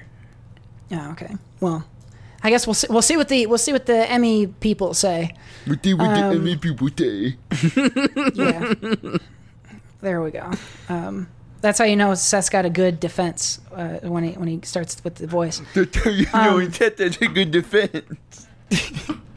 Uh, I'm, I'm looking at the writing nominations here, and these so these go by episode, um, and there's there's quite a bit here that that's to like. But Seth, I want to ask you about what we do in the shadows because they've got two writing nominations here for two different episodes, and then some nominations up above here too. You just recently watched that. Um, and I, I was thinking that it was just a stupid little dumb show that was like, oh, it's for you know people who are really into um, you know that that property and that movie. But it sounds like it's got even more appeal than that. But you, you enjoyed it quite a bit. You think it's deserving of all these nominations? Yeah, I mean, from what I've seen, I haven't gotten super deep into it, but um, yeah, I think I think it deserves some some accolades, and a lot of people loved it. It was definitely a a, a hit show for people who are big fans of comedy. So there you go. Well, there you go. Um, there are lots of nominees that we didn't cover here, um, but those are the ones that, that we care the most about. Um, I'll link to the list that we went through tonight, um, but in addition to that, um, you can link elsewhere to the full list, which has all the different technical nominees. There's like a thousand nominees for the Emmys, so um, if, if you're something if you're looking for something specific, go out there and check out the full list. I will link to it in the description box so that y'all can go check it out. uh, Seth, one last chance to bitch and moan about Better Call Saul. You have the floor. I just it, it don't get no respect. Um, put some respect on my name. Um, no, uh, yeah, I mean it definitely doesn't get enough respect, and it's the best show on TV right now, and uh, not enough people watch it. People think it's just a, a better call, a, a dumb spinoff, and it's a it's just as good, um, if not better, than some episodes than what won a billion Emmys back in the day in, in, in Breaking Bad. So like that was a no-brainer winner of Emmys, and fucking Better Call Saul can barely even get a whiff of it, um, just because it's a spin-off essentially. So uh, that's what they think of it is. But I don't know. People are stupid. Um, you're all dumb, and you can suck my butt. What do you say to folks, Seth, that say Better Call Saul is is very very good and perhaps even as good as you say, but there are just better shows and performances. There, that's not the case. Okay. there you go. That's what I've said to every woman who didn't want to be with me. I'm the hottest guy on the planet. There's no guy hotter than me. and uh, if you don't like me, it's because you think I'm a spinoff. You are a spin-off. We'll, we'll see. Maybe maybe break. Uh, maybe Better Call Saul will come down the ramp with a steel chair at the Emmys and take a bunch of awards, even though it wasn't nominated. We'll see. and there Um, won't be anybody in person for the awards either. Oh yeah, it'll be pretty easy for him to steal. Um, we'll keep an eye out. The na- uh, the ceremony will be held on September 20th, so we'll react to that after the fact. Um, but a um, uh, what about six seven weeks out? So uh, take a look at the list, pick your favorites. Let us know on Facebook and Twitter at SoCo Show Pod uh, where you think we're right, where you think we're wrong. Do you agree with Seth? Do you think Better Call Saul should have had 26 nominations? Yes. Um, do you think? Uh, do you think? do you think Watchmen uh, can lose anything it's nominated for? I don't think so. Um, let us know what you guys think in those comments. for now, though, uh, we're gonna roll on, but we're gonna keep it in TV for a moment because we got some stuff to review in the TV corner. Nobody puts baby in a corner. All right, a couple shows here from Netflix. Jared, we're going to start with you here, and uh, a little bit of animated throwback for some folks. A um, little bit of nostalgia trip here for you. Yeah, yeah, man. Transformers, robots in disguise. Found Is that the theme? Hey, I think we found found Transformer here. Um, This This thing's going to put you through college. and put you through college right now. Um, but no, yeah, this is a this is a limited animated series. It's six episodes. It is a very very long title. It's uh, Transformers: The War for Cybertron, Chapter One, Siege. Um, And the uh, fab- fantabulous emancipation of one Harleen Quin- Quinzel. almost. uh, that it, it's the, the, yeah. If they give a you know Oscar for the worst title, it'll it'll be up there. It'll it'll be nominated. Birds of Prey. Um, but no, this is uh, comes out Netflix limited series, and they took the kind of style and sound effects and basically it's nostalgia from that 80s movie the the original uh, transformers animated series that a lot of people love. Um, but then they added they, they updated it. Essentially they just put it through this thing and it's like boom now it's uh, 3d animated for the models. It's very kind of a mixture of 2d backgrounds and landscapes the 3d models and almost every now and then kind of a cell shaded effect on the robots that looked really cool. Like I really enjoyed the animation style of this. Um, the story does kind of follow the same framework of that 80s movie. I believe it's kind of like, you know, hey, Decepticons uh, against the Autobots, Cybertron is dying, we need to get the Allspark. So the story isn't, I wouldn't say too compelling. It's kind of the visuals of this film or this series rather. And they're calling it um, anime. I know that some people in the comments were saying that it's not, but it does kind of have, you know, I wouldn't say those anime tropes, but there's a few things that very much reminded me of like Gundam, where someone has like a laser sword or they shoot a big laser and then it's like a delayed explosion of all of this stuff.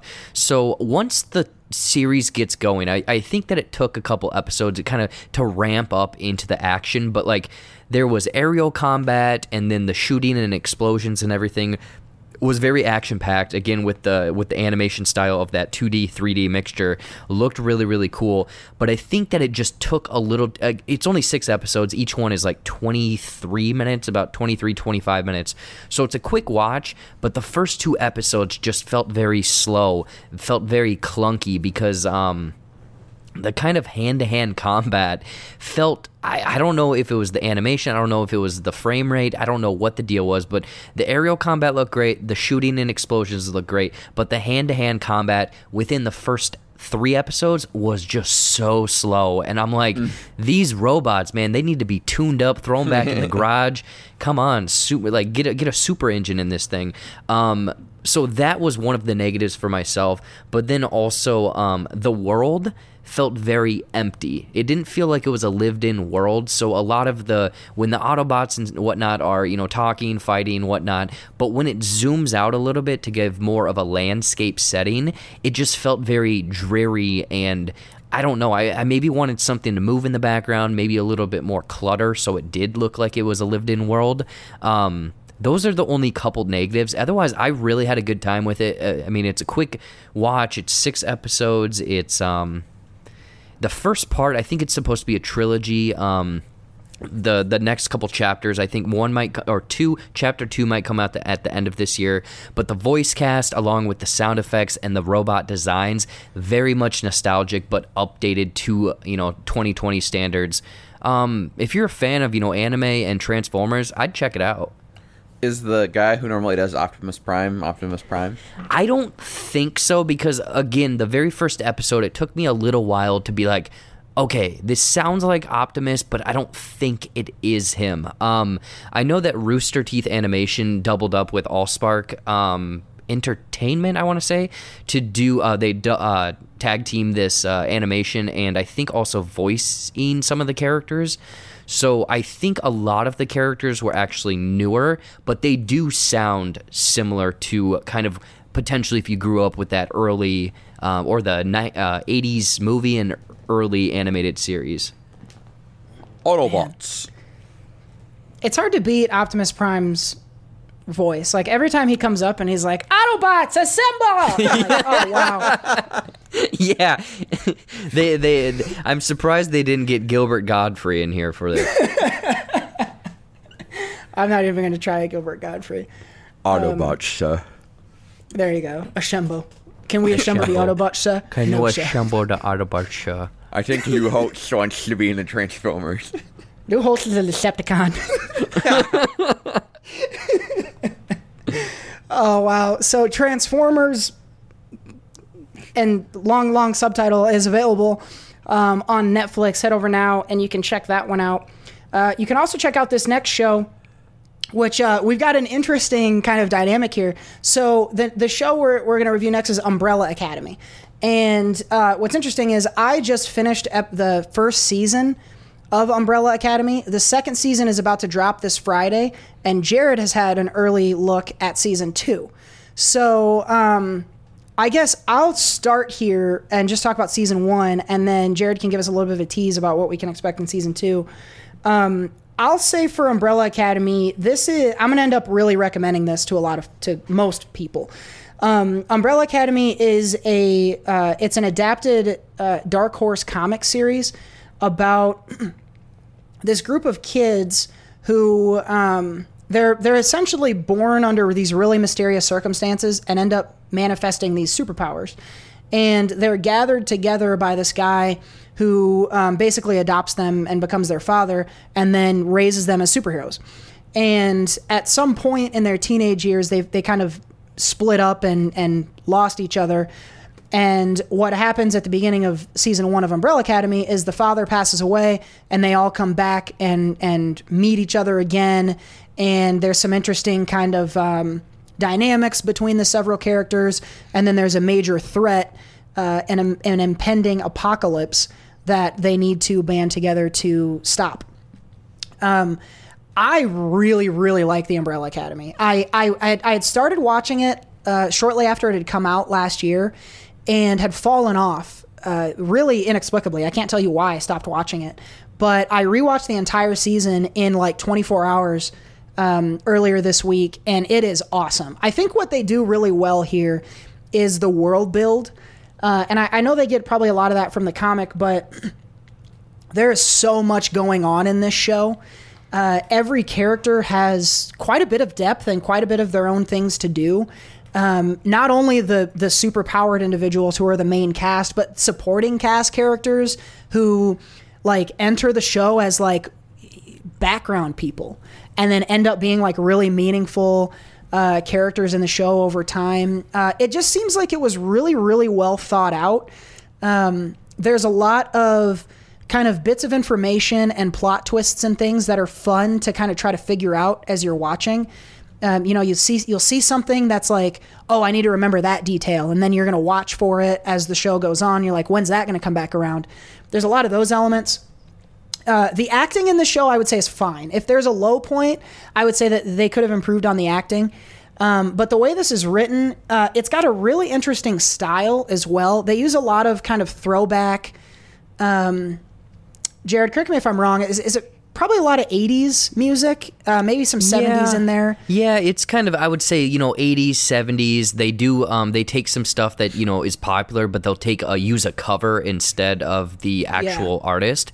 And whoever is choosing this music, they they know what they're doing. It is so fun. Even in the first episode, uh, that song, I think we're alone now, is, is Yep. like heavily featured. And the way that they incorporate it into the show and the way that the characters react, there's a stylistic element here that's really fun. Um, there's a lot of tense situations and drama and action and violence in this, but ultimately, I would say that the show is just fun. Um, there's quite a bit of comedy in it. Um, but the biggest thing for me is just the world build, the complexity of the plot is really fun to watch it unfold. There is a time travel element of the show that I think is handled really well, um, handled really smart, and isn't confusing ever. Um, at least not to me. There, there's just there's so much happening here, but they do a really good job of weaving in the exposition along with the plot progression, along with the introduction of characters. So as far as a season one for a show goes, and it has an ending that um, provides what I think is an incredible setup for what we're going to see in season two, and we'll hear about that in a second. But as far as season one goes of this show, I I am hooked. I I will be watching season one regardless of what Jared's about to say. I'm going to be watching all of season two this weekend. Um, Umbrella Academy hooked me all the way in. I've talked to some of my friends about this, and they're really loving it too. Seth, I know you haven't seen this. I highly recommend you see this. I think you're going to really enjoy it for some of the reasons I mentioned. Um, but Jared, I, I love season one. I'm hoping you'll tell me that season two is also enjoyable. I hope I'm not about to be disappointed here. Uh-oh. All right, so take season one and just put a two at the end, and that's it. 12? that is correct. No, no, no, no. Um, yeah, I'm definitely gonna take the baton now. And like you said, it, it ep- season one ends in a very unique way of setting up something very fun. And I will say, uh, season one, I instantly just started. Wa- I watched this uh, two weeks ago. Very first watch, absolutely fell in love with it. Lo- everything Cody said, I I echo because I everything was just. I was in the perfect mood to watch this uh, this series. So season two, you know, coming out this Friday, it sets up in again a unique place of where season one ends, and this time instead of present day, they're going back to the '60s. So essentially, it's these characters the ones that you grew to love, you know, in the first 10 episodes and whatnot, it's it's more of them but in a completely different setting where they are foreign to the world. And you can also think that what kind of different obstacles aside from, you know, time travel and people coming after them with these superpowers, what other obstacles in America in the 60s are these characters going to run into? Like there's a character that's black America is hella racist in the 1960s. I mean, even today they still are, but like that's not a good time for a black person to probably be around in America at that time. So you have to think that the struggles that that character deals with, the other character of, you know, someone that maybe, you know, uh, doesn't is, is overly emotional and whatnot and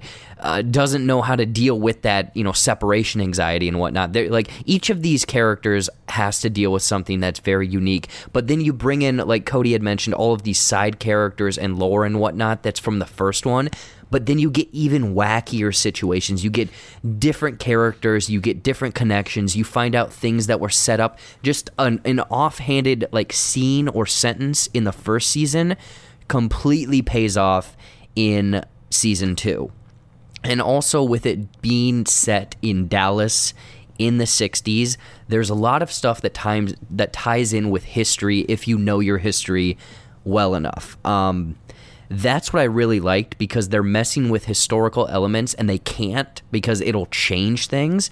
So you have to f- see how it's kind of this roundabout way, almost like a back to the future of them being like, oh crap, we did this, so now we have to do this to try to fix that. Um, so again, everything, you know, the characters, the music is even a highlight for myself because they threw in songs like "Everybody" by Backstreet Boys is in this. No spoilers, Yes. but yeah, that's that's in here. Um, and then they do a really unique cover of "Hello" by Adele, but it's but it's a, a Swedish cover, and it fits the scene, the tone, the mood, everything perfectly. I will say that um, a few of the things that I, I guess didn't stick entirely, like the first season, some of the side characters that Cody had kind of alluded to. There's other side characters in season two. They aren't as charming as the characters in season one. They definitely have their own unique angle and they're very weird. They just didn't give me that charm that I, I got from the first season. Um, but the time elements and how every all of these different timelines and characters, how their story plays out, I think is fantastic. I'm so glad that I jumped on and watched season one. Season two is basically whatever you w- liked from season one, you're getting more of that in season two. And I will say that this one ends in just a completely unique way as the first one did.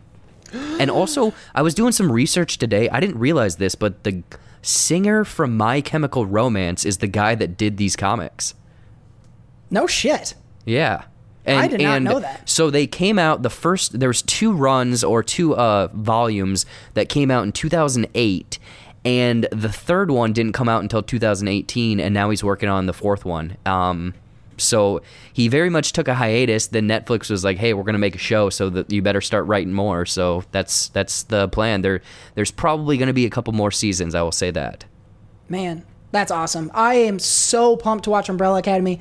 Um, thinking back to season one, and, and I, I won't spoil anything, but um, Jared, there's something that happens to uh, the character Klaus about midway through season one that ends up being a pretty major part of his arc, that an event that happens to him. And that thing, that arc with with that character is one of my favorite things I've ever seen in TV. I thought it was masterfully handled and it it causes him to grow in a way that's really unique and it's something I've never before seen anything like um, in in any show. So like even if you just want to see something that is unlike what you've seen before, highly recommend Umbrella Academy. There's a lot to love in this. And even if you hate a lot of it, there's just so much going on. I guarantee you, you will find at least one character who you love and want to root for. Um, for Yeah. me, it was a lot of them, but there, it's it's it's so so so good. I can't say enough how much I recommend it to folks. and and that's the thing is I am trying to hold my tongue because there's a lot of stuff I want to say or reveal, but it will ruin the surprise for people. but I think the um, like Cody, you had just mentioned, there's what six characters of these umbrella the, the the six siblings or whatever. You can find a characteristic of at least one of them that you latch onto and kind of see yourself in or very much enjoy.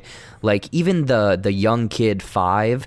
I looked him up. He's only 16, and I'm like, man, this guy is carrying this role. Like he is, Yeah. he is asked to do a lot. He's kind of one of the main character. I mean, they're all, you know, they all have their own time to shine, but I feel like he is kind of the through line of these two seasons.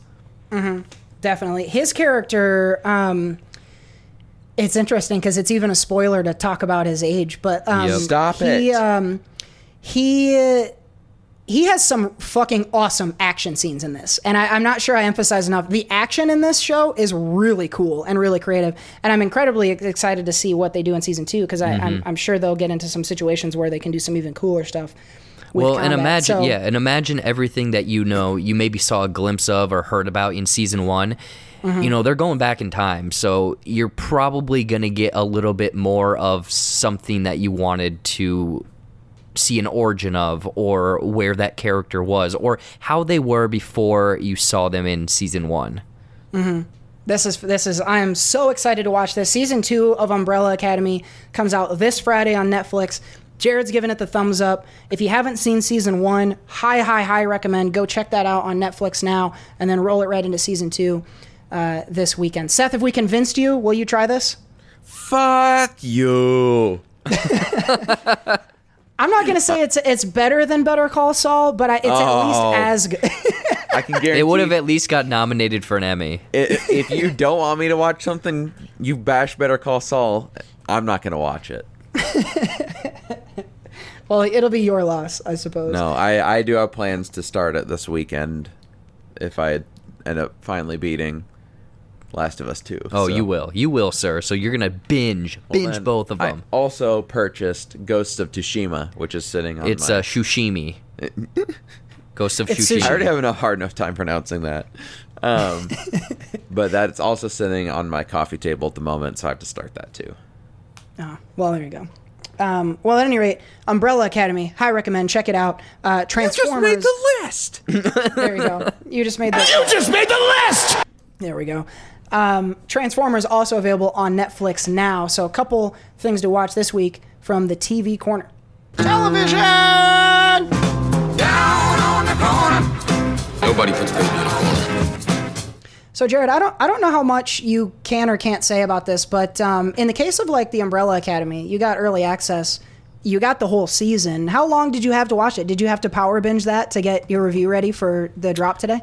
Um, no, because I was ambitious and uh, motivated and followed my calendar and requested it two weeks prior. So I luckily had some time to stew on it. And um, if people are still listening to this right now, uh, there is a very in depth ending explained poorly that I'm working on, and it's probably going to be about 30 minutes long.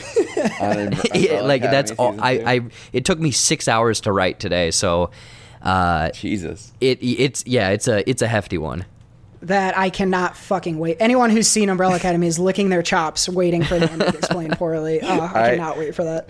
Also, I do need to, uh, since we're talking about ending explained poorly. Um, so I I watched your ending explained poorly for Amulet after I watched the movie, which we'll I'll briefly talk about. Oh, And- shit. And that that that um that's a great ending explained poorly. Um, thank you thank you it's oh god the the thing is I'm, I'm i don't know if this is making the cut or whatever but i'm so i'm kicking myself because after i rendered it there was three really good jokes that i had not remembered to write down that after i edited it i was like well now now i can't put those jokes in like but uh, whatever that. it turned out well What's what's the word you said you repeated a lot? Intriguing. Um, No, no, no. That was my uh, that was my review of Fear City. I said fascinating twelve times. Oh, okay. Yeah, and at the end of that review, there's a counter that says fascinating tw- count twelve. Okay. Oh man, guys! If, if you didn't already know, you you need to get over to YouTube At Jared Buckendahl. and get subscribed uh, so you can catch all these ending explained poorlys, all these uh, reviews uh, for things. Uh, uh, review of the Umbrella Academy is out now, so you can check that out if you need to see it in advance of watching season two. Um, but get on over to the YouTubes and catch up on all this stuff. Um, and Seth alluded to it a second ago. We got some movies to talk about, so let's jump into some reviews. Mom, what do you think? I love it! I hated it! All right, Seth. So you mentioned Amulet a second ago. Um, you saw that and one other movie that Jared Two just other reviewed movies. last week. You pervert. Two others. No, I'm saying that. Jared. You don't even let me finish my sentence before you correct Oh, me. okay. You Sorry. saw that and one other movie that Jared had already seen. Ah, gotcha, Um, gotcha, so why don't you give us your thoughts on these? Okay, fine, I will. Um, I mentioned Amulet before. Um, it's it's it's a weird one. Um, just to, to to add on to Jared's point. So Jared mentioned last week. If you if you tuned in last week, um, horror thriller suspense movie. Um, kind of it jumps back and forth in time a little bit. Um, definitely like weird and creepy through most of it, but then the end, the last like 20 minutes is like, the fuck is going on here?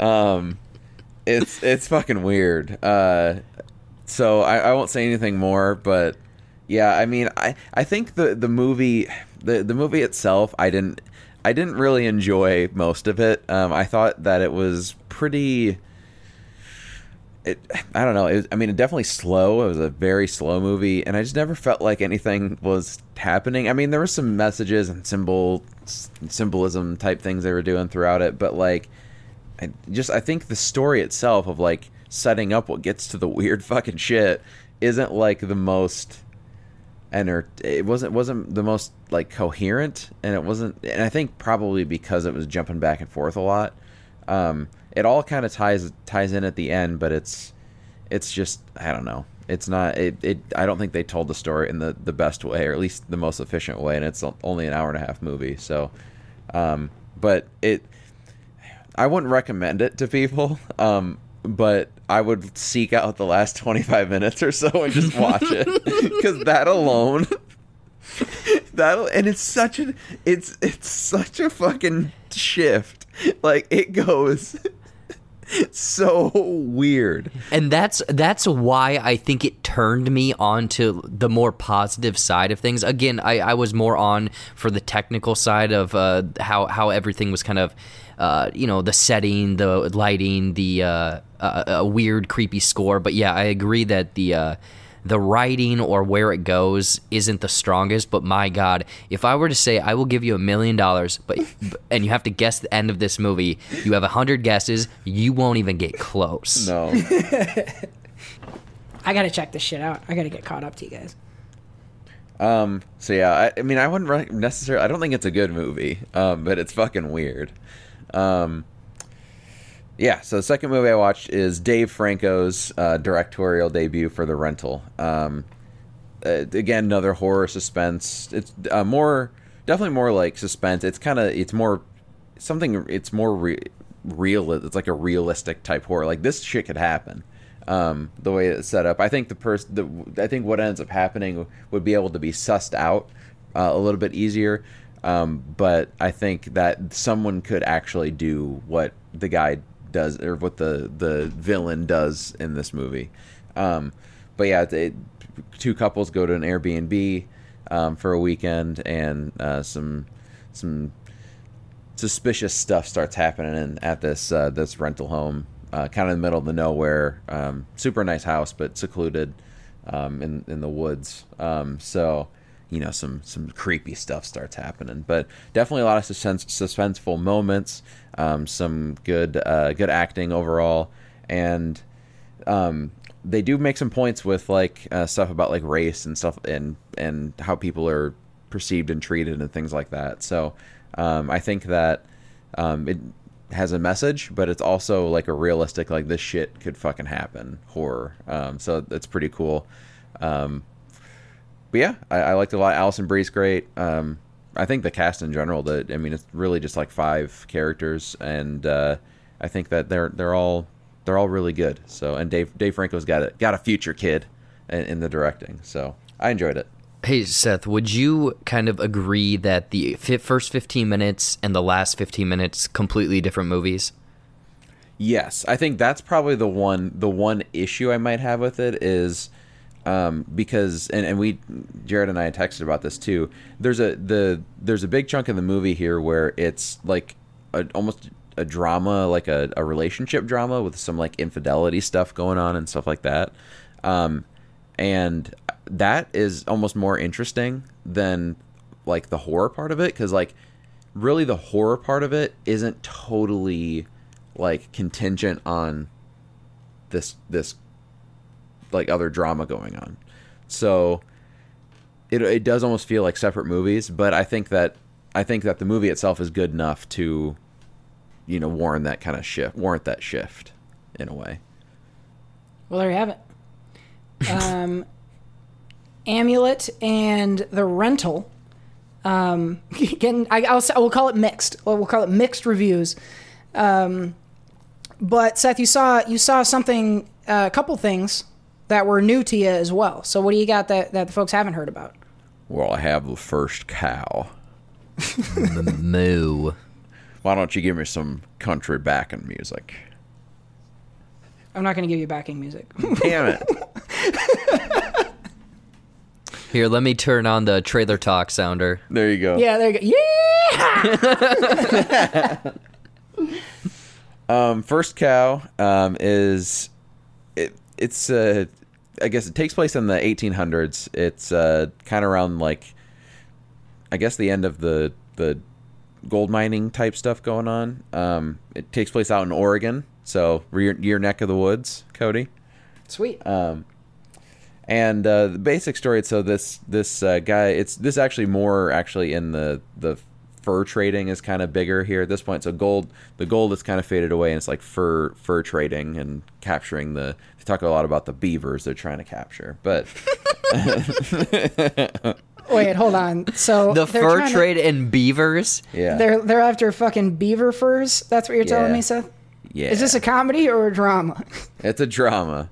Uh, it's A twenty four. I think I've seen this movie, but it was called First Hog, and just a guy was the main character. Hell yeah, man. Um, but no, uh, yeah. So it's uh, the main character. Um, he's been he's he looks like David Dashmal- Dashmalchian. I, I think that's how you pronounce his name. The guy from um, he was in like uh, Batman and stuff. But he's he's like the discount version of him. Um, he's I, I know him from Orange Is the New Black, but he's been I think he's actually in in Umbrella Academy. Actually, I don't know his character, but when I was looking up his credits, I think he's in that. Um, but uh, he's a he's kind of like an assistant for, for some fur trappers. Um, he's kind of like their bitch almost, and he um, basically kind of gets fed up and leaves, and he meets this uh, Chinese man who is there because of the gold, but it's now kind of dried up. So he's kind of a guy who does like odd tasks and um, almost as a swindler a little bit. And so these two end up um, coming up with a, a like a their own operation of uh, making baked goods. I know this sounds really strange, um, but uh, the the the former fur trapper guy used to be an assistant for a baker, um, and he so he's really good at making like these cakes, and they sell these cakes to um, people in this fur trapping town, and become and so that they can get some money, but they're stealing the milk from the cow, the first cow. Um, that's and they call it the first cow because it's the first cow in that area. So it's like the first first town to get a cow in Oregon, and so that's kind of the basic story, and it's about their friendship. This sounds really stupid, doesn't it?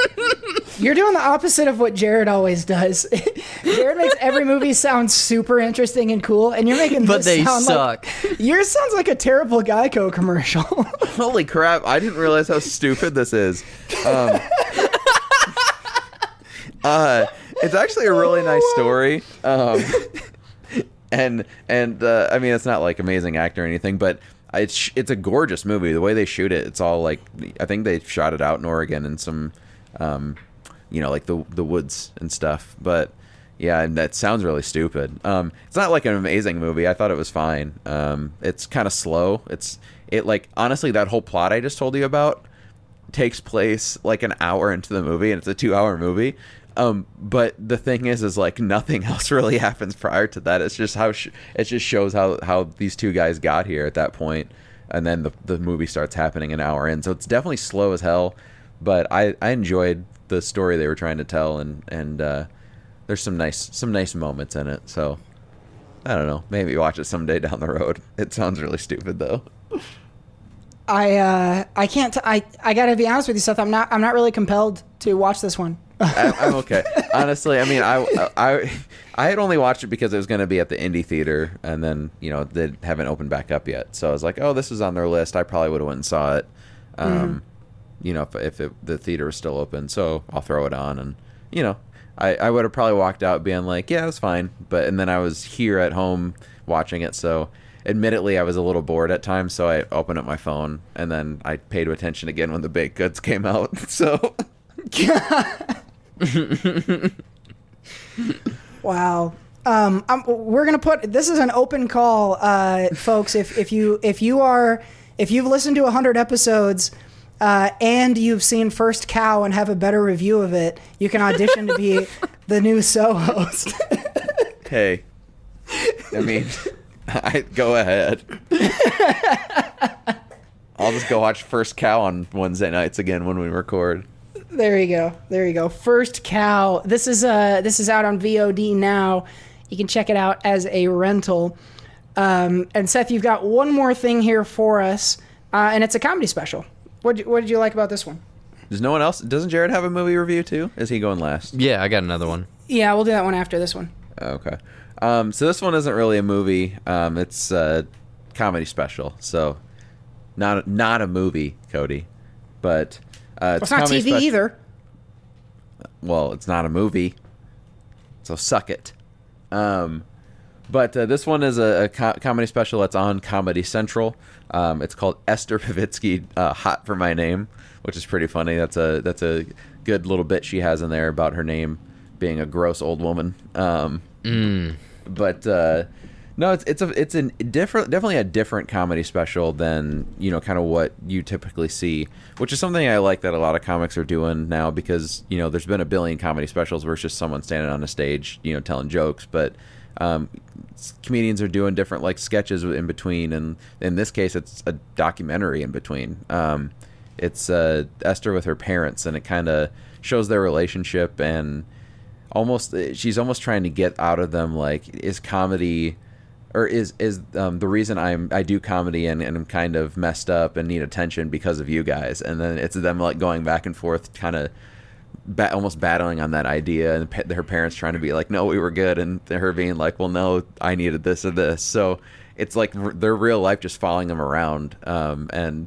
and and them bat- battling on like you fucked me up and they're like no you didn't. No we didn't. So it's kind of it's funny watching that struggle and how honest her parents are.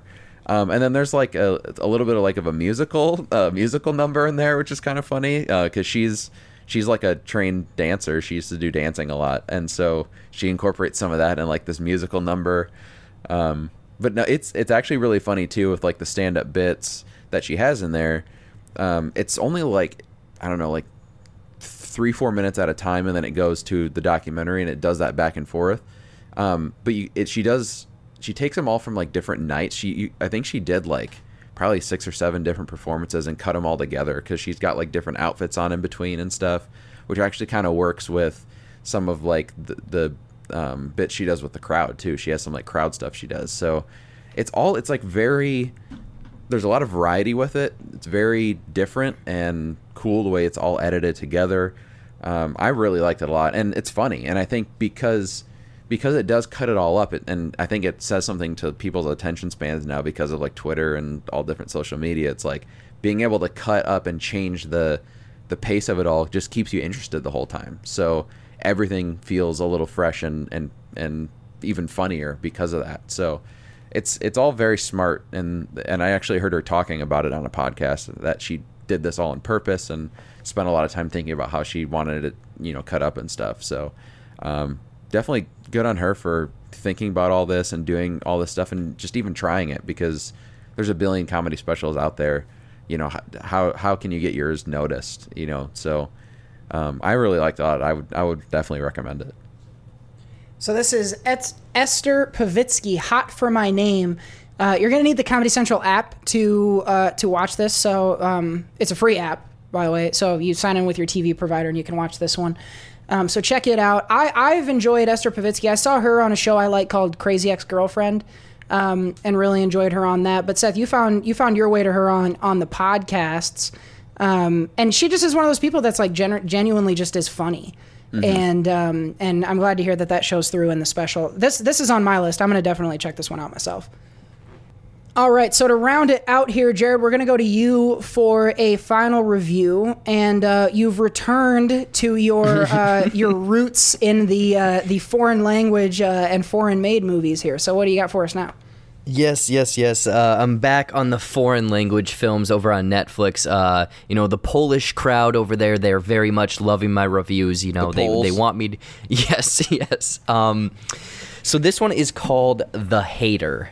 And apparently, I didn't know this until after the fact, but this is a prequel to another movie. Um, but this one completely stands on its own and whatnot. So you don't need to see that sequel to know what the hell is going on in this. But essentially, the setup of this movie is this college kid is kind of I don't know. I wouldn't say a fuck up, but he definitely he he goes to college, but he you know gets kicked out, and his parents aren't around anymore. So it's I think it's his aunt and uncle or like friends of his parents before they passed. They've kind of taken him under their wing a little bit, you know, pay for his college and whatnot. But he is very much like antisocial. He doesn't know how to really uh, talk to people. He kind of manipulates people and whatnot but one of the there's two different things going off on this where the the daughter of these aunt and uncle which now i'm starting to think that they're not even related to him he has a crush on. So he's trying to get with this girl this whole time.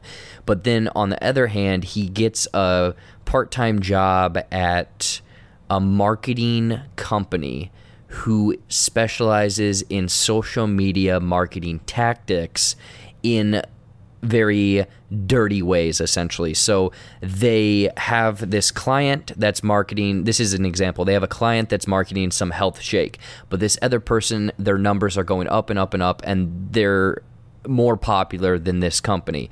So they then use this marketing firm to make fake facebook accounts fake events fake comments driving negative reception to this person's product, therefore losing all of their followers and credibility. And then all of those people go to the other company. And that's just a disgusting thing that honestly is probably happening in today's world. So, that was the interesting factor of this disgusting marketing strategy of Facebook, where they even get even more into it, where they start diving into political things, where this guy is just like, it's a montage of him like making all of these fake Facebook accounts and events and comments and hate speech essentially and people are showing up to these like protests, but in reality, they were created by fake people. Um, but real people show up to them. So it's a thing that is happening today, honestly. So, like, that aspect of it, and then it dives into like this kid, and he's, you know, going to the limits to like prove himself to this company, to do anything to get this girl. So, like, he invites like this uh, politician out that's running and like makes him like drugs him essentially and makes him like look foolish and then take pic- takes pictures and sells them to the tabloids. So it's this really really like hardcore uh, thriller and suspense because it just keeps going and going and going and escalating to a point where he like manipulates this guy through like this online game to like essentially start doing terrorist uh, things to this political uh, uh, faction essentially, and it it was again it's it's a lo- little bit maybe long watch for some people, and again that Polish language uh, I think it might be uh, English uh, dubbing for this one. I don't exactly remember, but I think it's about two hours and 10 minutes, so it might be a little bit of a long watch. But throughout this whole thing, it kept me intrigued. The story, the acting, um, they do a lot of. Great kind of like stylized shots and whatnot with like you know people going to raves going to nightclubs um, kind of like a gala and whatnot. So it's lighted and looks you know it looks great the way that they filmed everything. The one negative that I had, but some people jumped in the comments because again I didn't know that this was a prequel. Um, there's some scenes where he is talking to this guy in like essentially an online like World of Warcraft game. So there's probably five to ten minutes of the movie of just like CGI characters talking.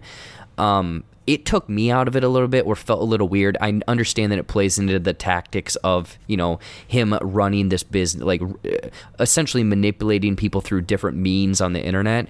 And people said that the original one, uh, the sequel, I guess, to this, there's more of that. So that's why they were almost kind of paying homage to it or seeing how it connects to that one. Um, aside from that, you know, online CGI gaming and whatnot, th- I I really like this movie. Like the fact that it very much it was very timely at the time that I watched it, and especially right now, I think that it's a thing that just to watch to be like, just just to watch to be like, um, this is very disgusting, and not to believe everything you see online. This is really interesting to me um, and topical, right? Because this is this it's very Yep. current. Um, I am I might actually seek this out because that's a world that to me is so intriguing and um, mysterious, and I don't know anything about it. So that that is really cool. I might I might try to track this one down. Um, yeah, and check the the out just for fact the like that matter. one scene that I mentioned, it's it's kind of like a montage of him like you know just crushing monster energy, but like just typing at like six computers, making fake accounts, posting fake comments, uh, hate speech. Like I'm like, there's people that do this, and Mm-hmm. it's disgusting. Yeah, there's a lot. Uh, Seth was saying this. I think we were talking off podcast a couple months back about this, but the percentage of actual people that are that are like talking on Twitter and on Facebook, um, and the things that like we see on social media that we think everyone out there is talking about and knows is actually a really small subset of people who are actually active on social media, and then like so much of what's out there on social media is like fake people like that that are just trying to upset. Um, so it's scary, e- even you know, and it's it's. Uh, I think it's cool to kind of pull that curtain back and get to look at it um, a little more closely. After you watched it, how are you, do you find yourself being like, ugh, like maybe I should Oh go yeah, on Facebook? Yeah, definitely. Like I mean, I'm already off Facebook, and that's the one that they kind of. Uh, touch on the most. I mean, I still post stuff, but I, I definitely don't take anything for fact over there. The one thing that I wanted to say, and it just clicked again, was I resembled this character a bit to uh, Jake Gyllenhaal's character in Nightcrawler, where he's very scummy and will do anything and everything to get to the next level and people that he's i guess quote unquote friends with he's instantly just backstabbing them to get to the next level so that character very much rese- like if you've seen nightcrawler it has hints and pieces of that Well, that sold it for me. I'm gonna watch this because Nightcrawler's awesome.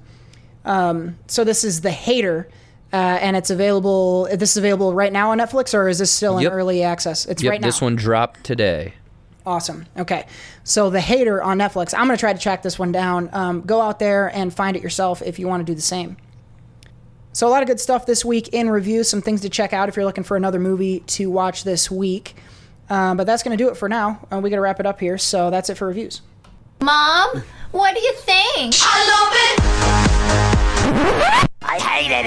Alrighty. Well, that's going to bring us just about to the end of our show this week. But before we do go, we got to give you one more thing. But I'm down to one more, one more thing. I have a problem, you guys, and it is serious. I am straight up addicted to Hamilton. Oh my lord. I it is it has taken my life over. I watched this thing for those who haven't seen it. I don't know what the fuck is wrong with you, but um, just- a heads up. This thing is two hours and forty minutes long. I watched it twice last weekend.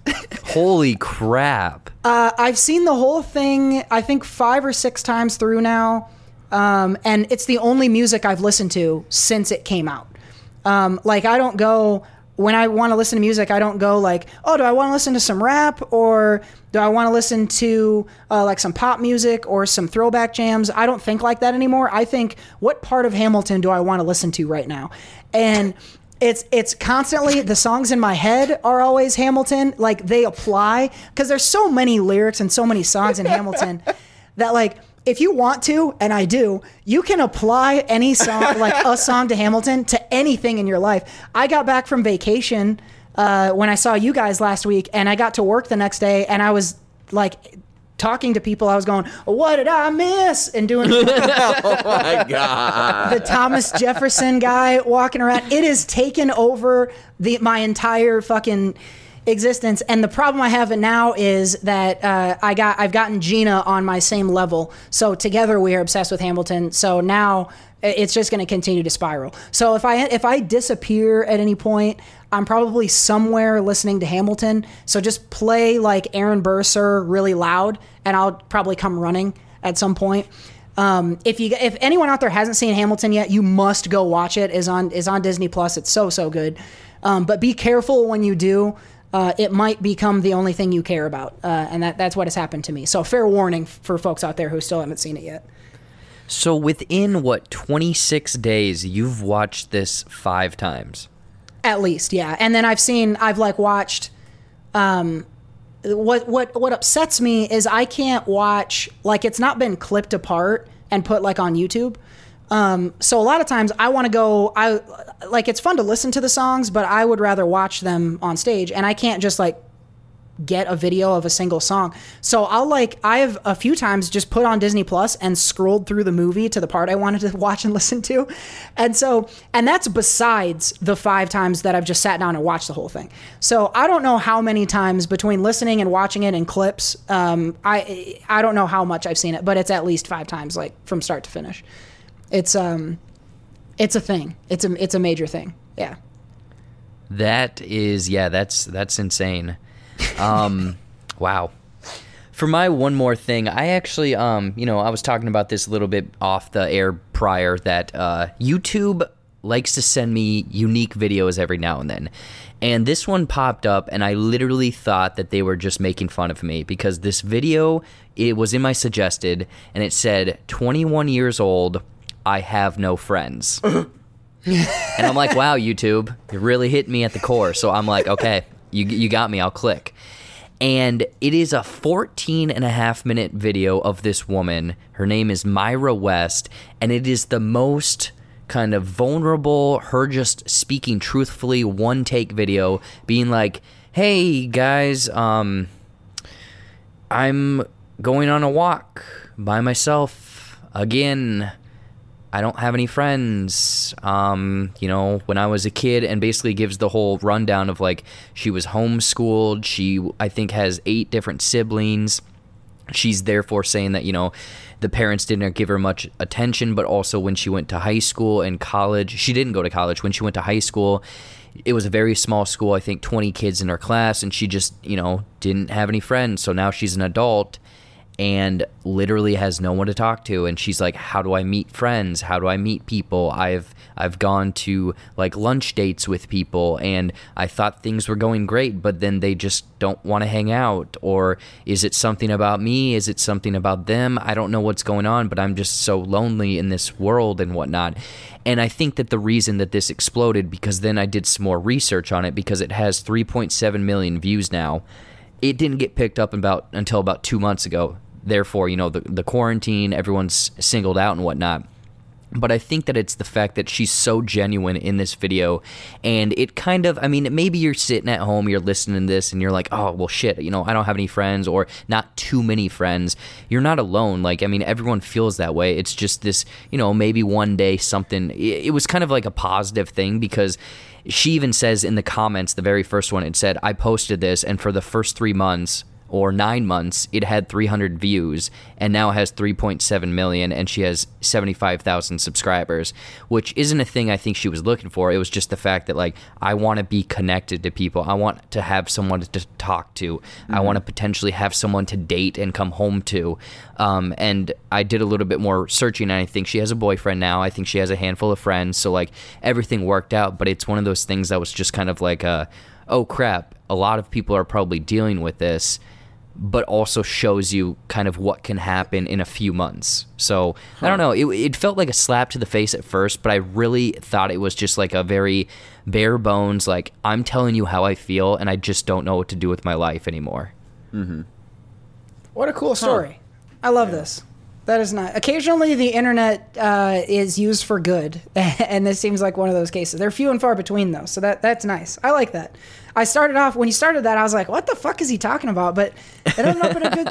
It ended up in a good spot. I like this. I might have to watch this. I guess uh, my I don't really have anything, um, but I did just um, while uh, while while we're doing the podcast here, um, I ordered uh, I, I I pulled the trigger on a Goldbelly purchase, and Nice. and I purchased uh, uh, from Kevin Smith's movies, Moobies uh, burgers. I, I, have, I have a I have a package of burgers coming to me uh, here uh, at, on August 11th. So if anyone wants to steal my burgers, you can go on the front porch of my house and come get my burgers on August 11th. There you go. I would strongly advise against stealing Seth's burgers. Um, if you're wondering Yeah. what will happen to you if you do that, I would suggest you watch the first John Wick movie.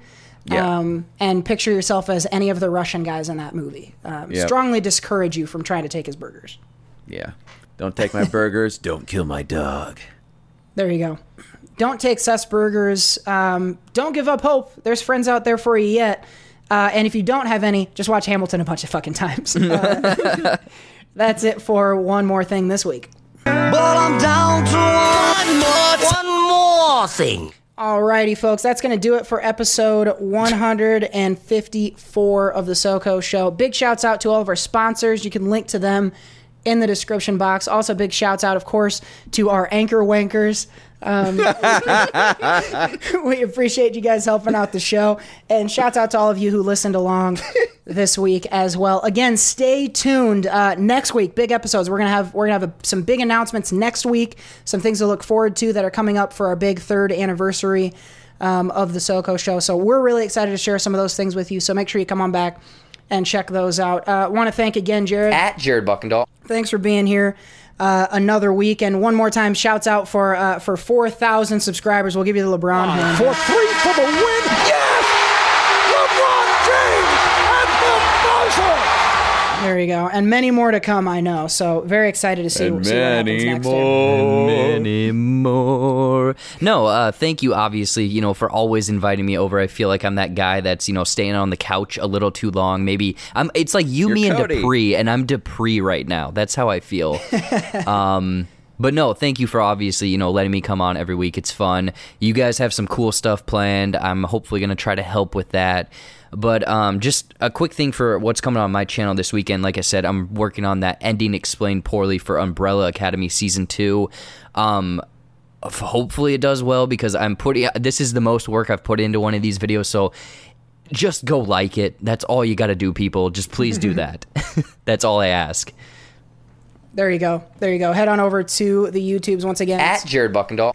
and uh, make sure you make sure you're liking the stuff over there and um, and check out the JB Patreon too. Um, you've got some. I, I know I know you're in the process of doing some revamping over there. Do you have anything you can tell the folks, or is that yet to come?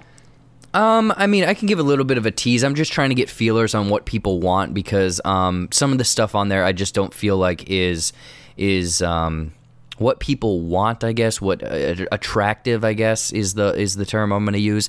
So I'm going to just in the next couple weeks I'm going to hopefully have some news about just revamping some stuff.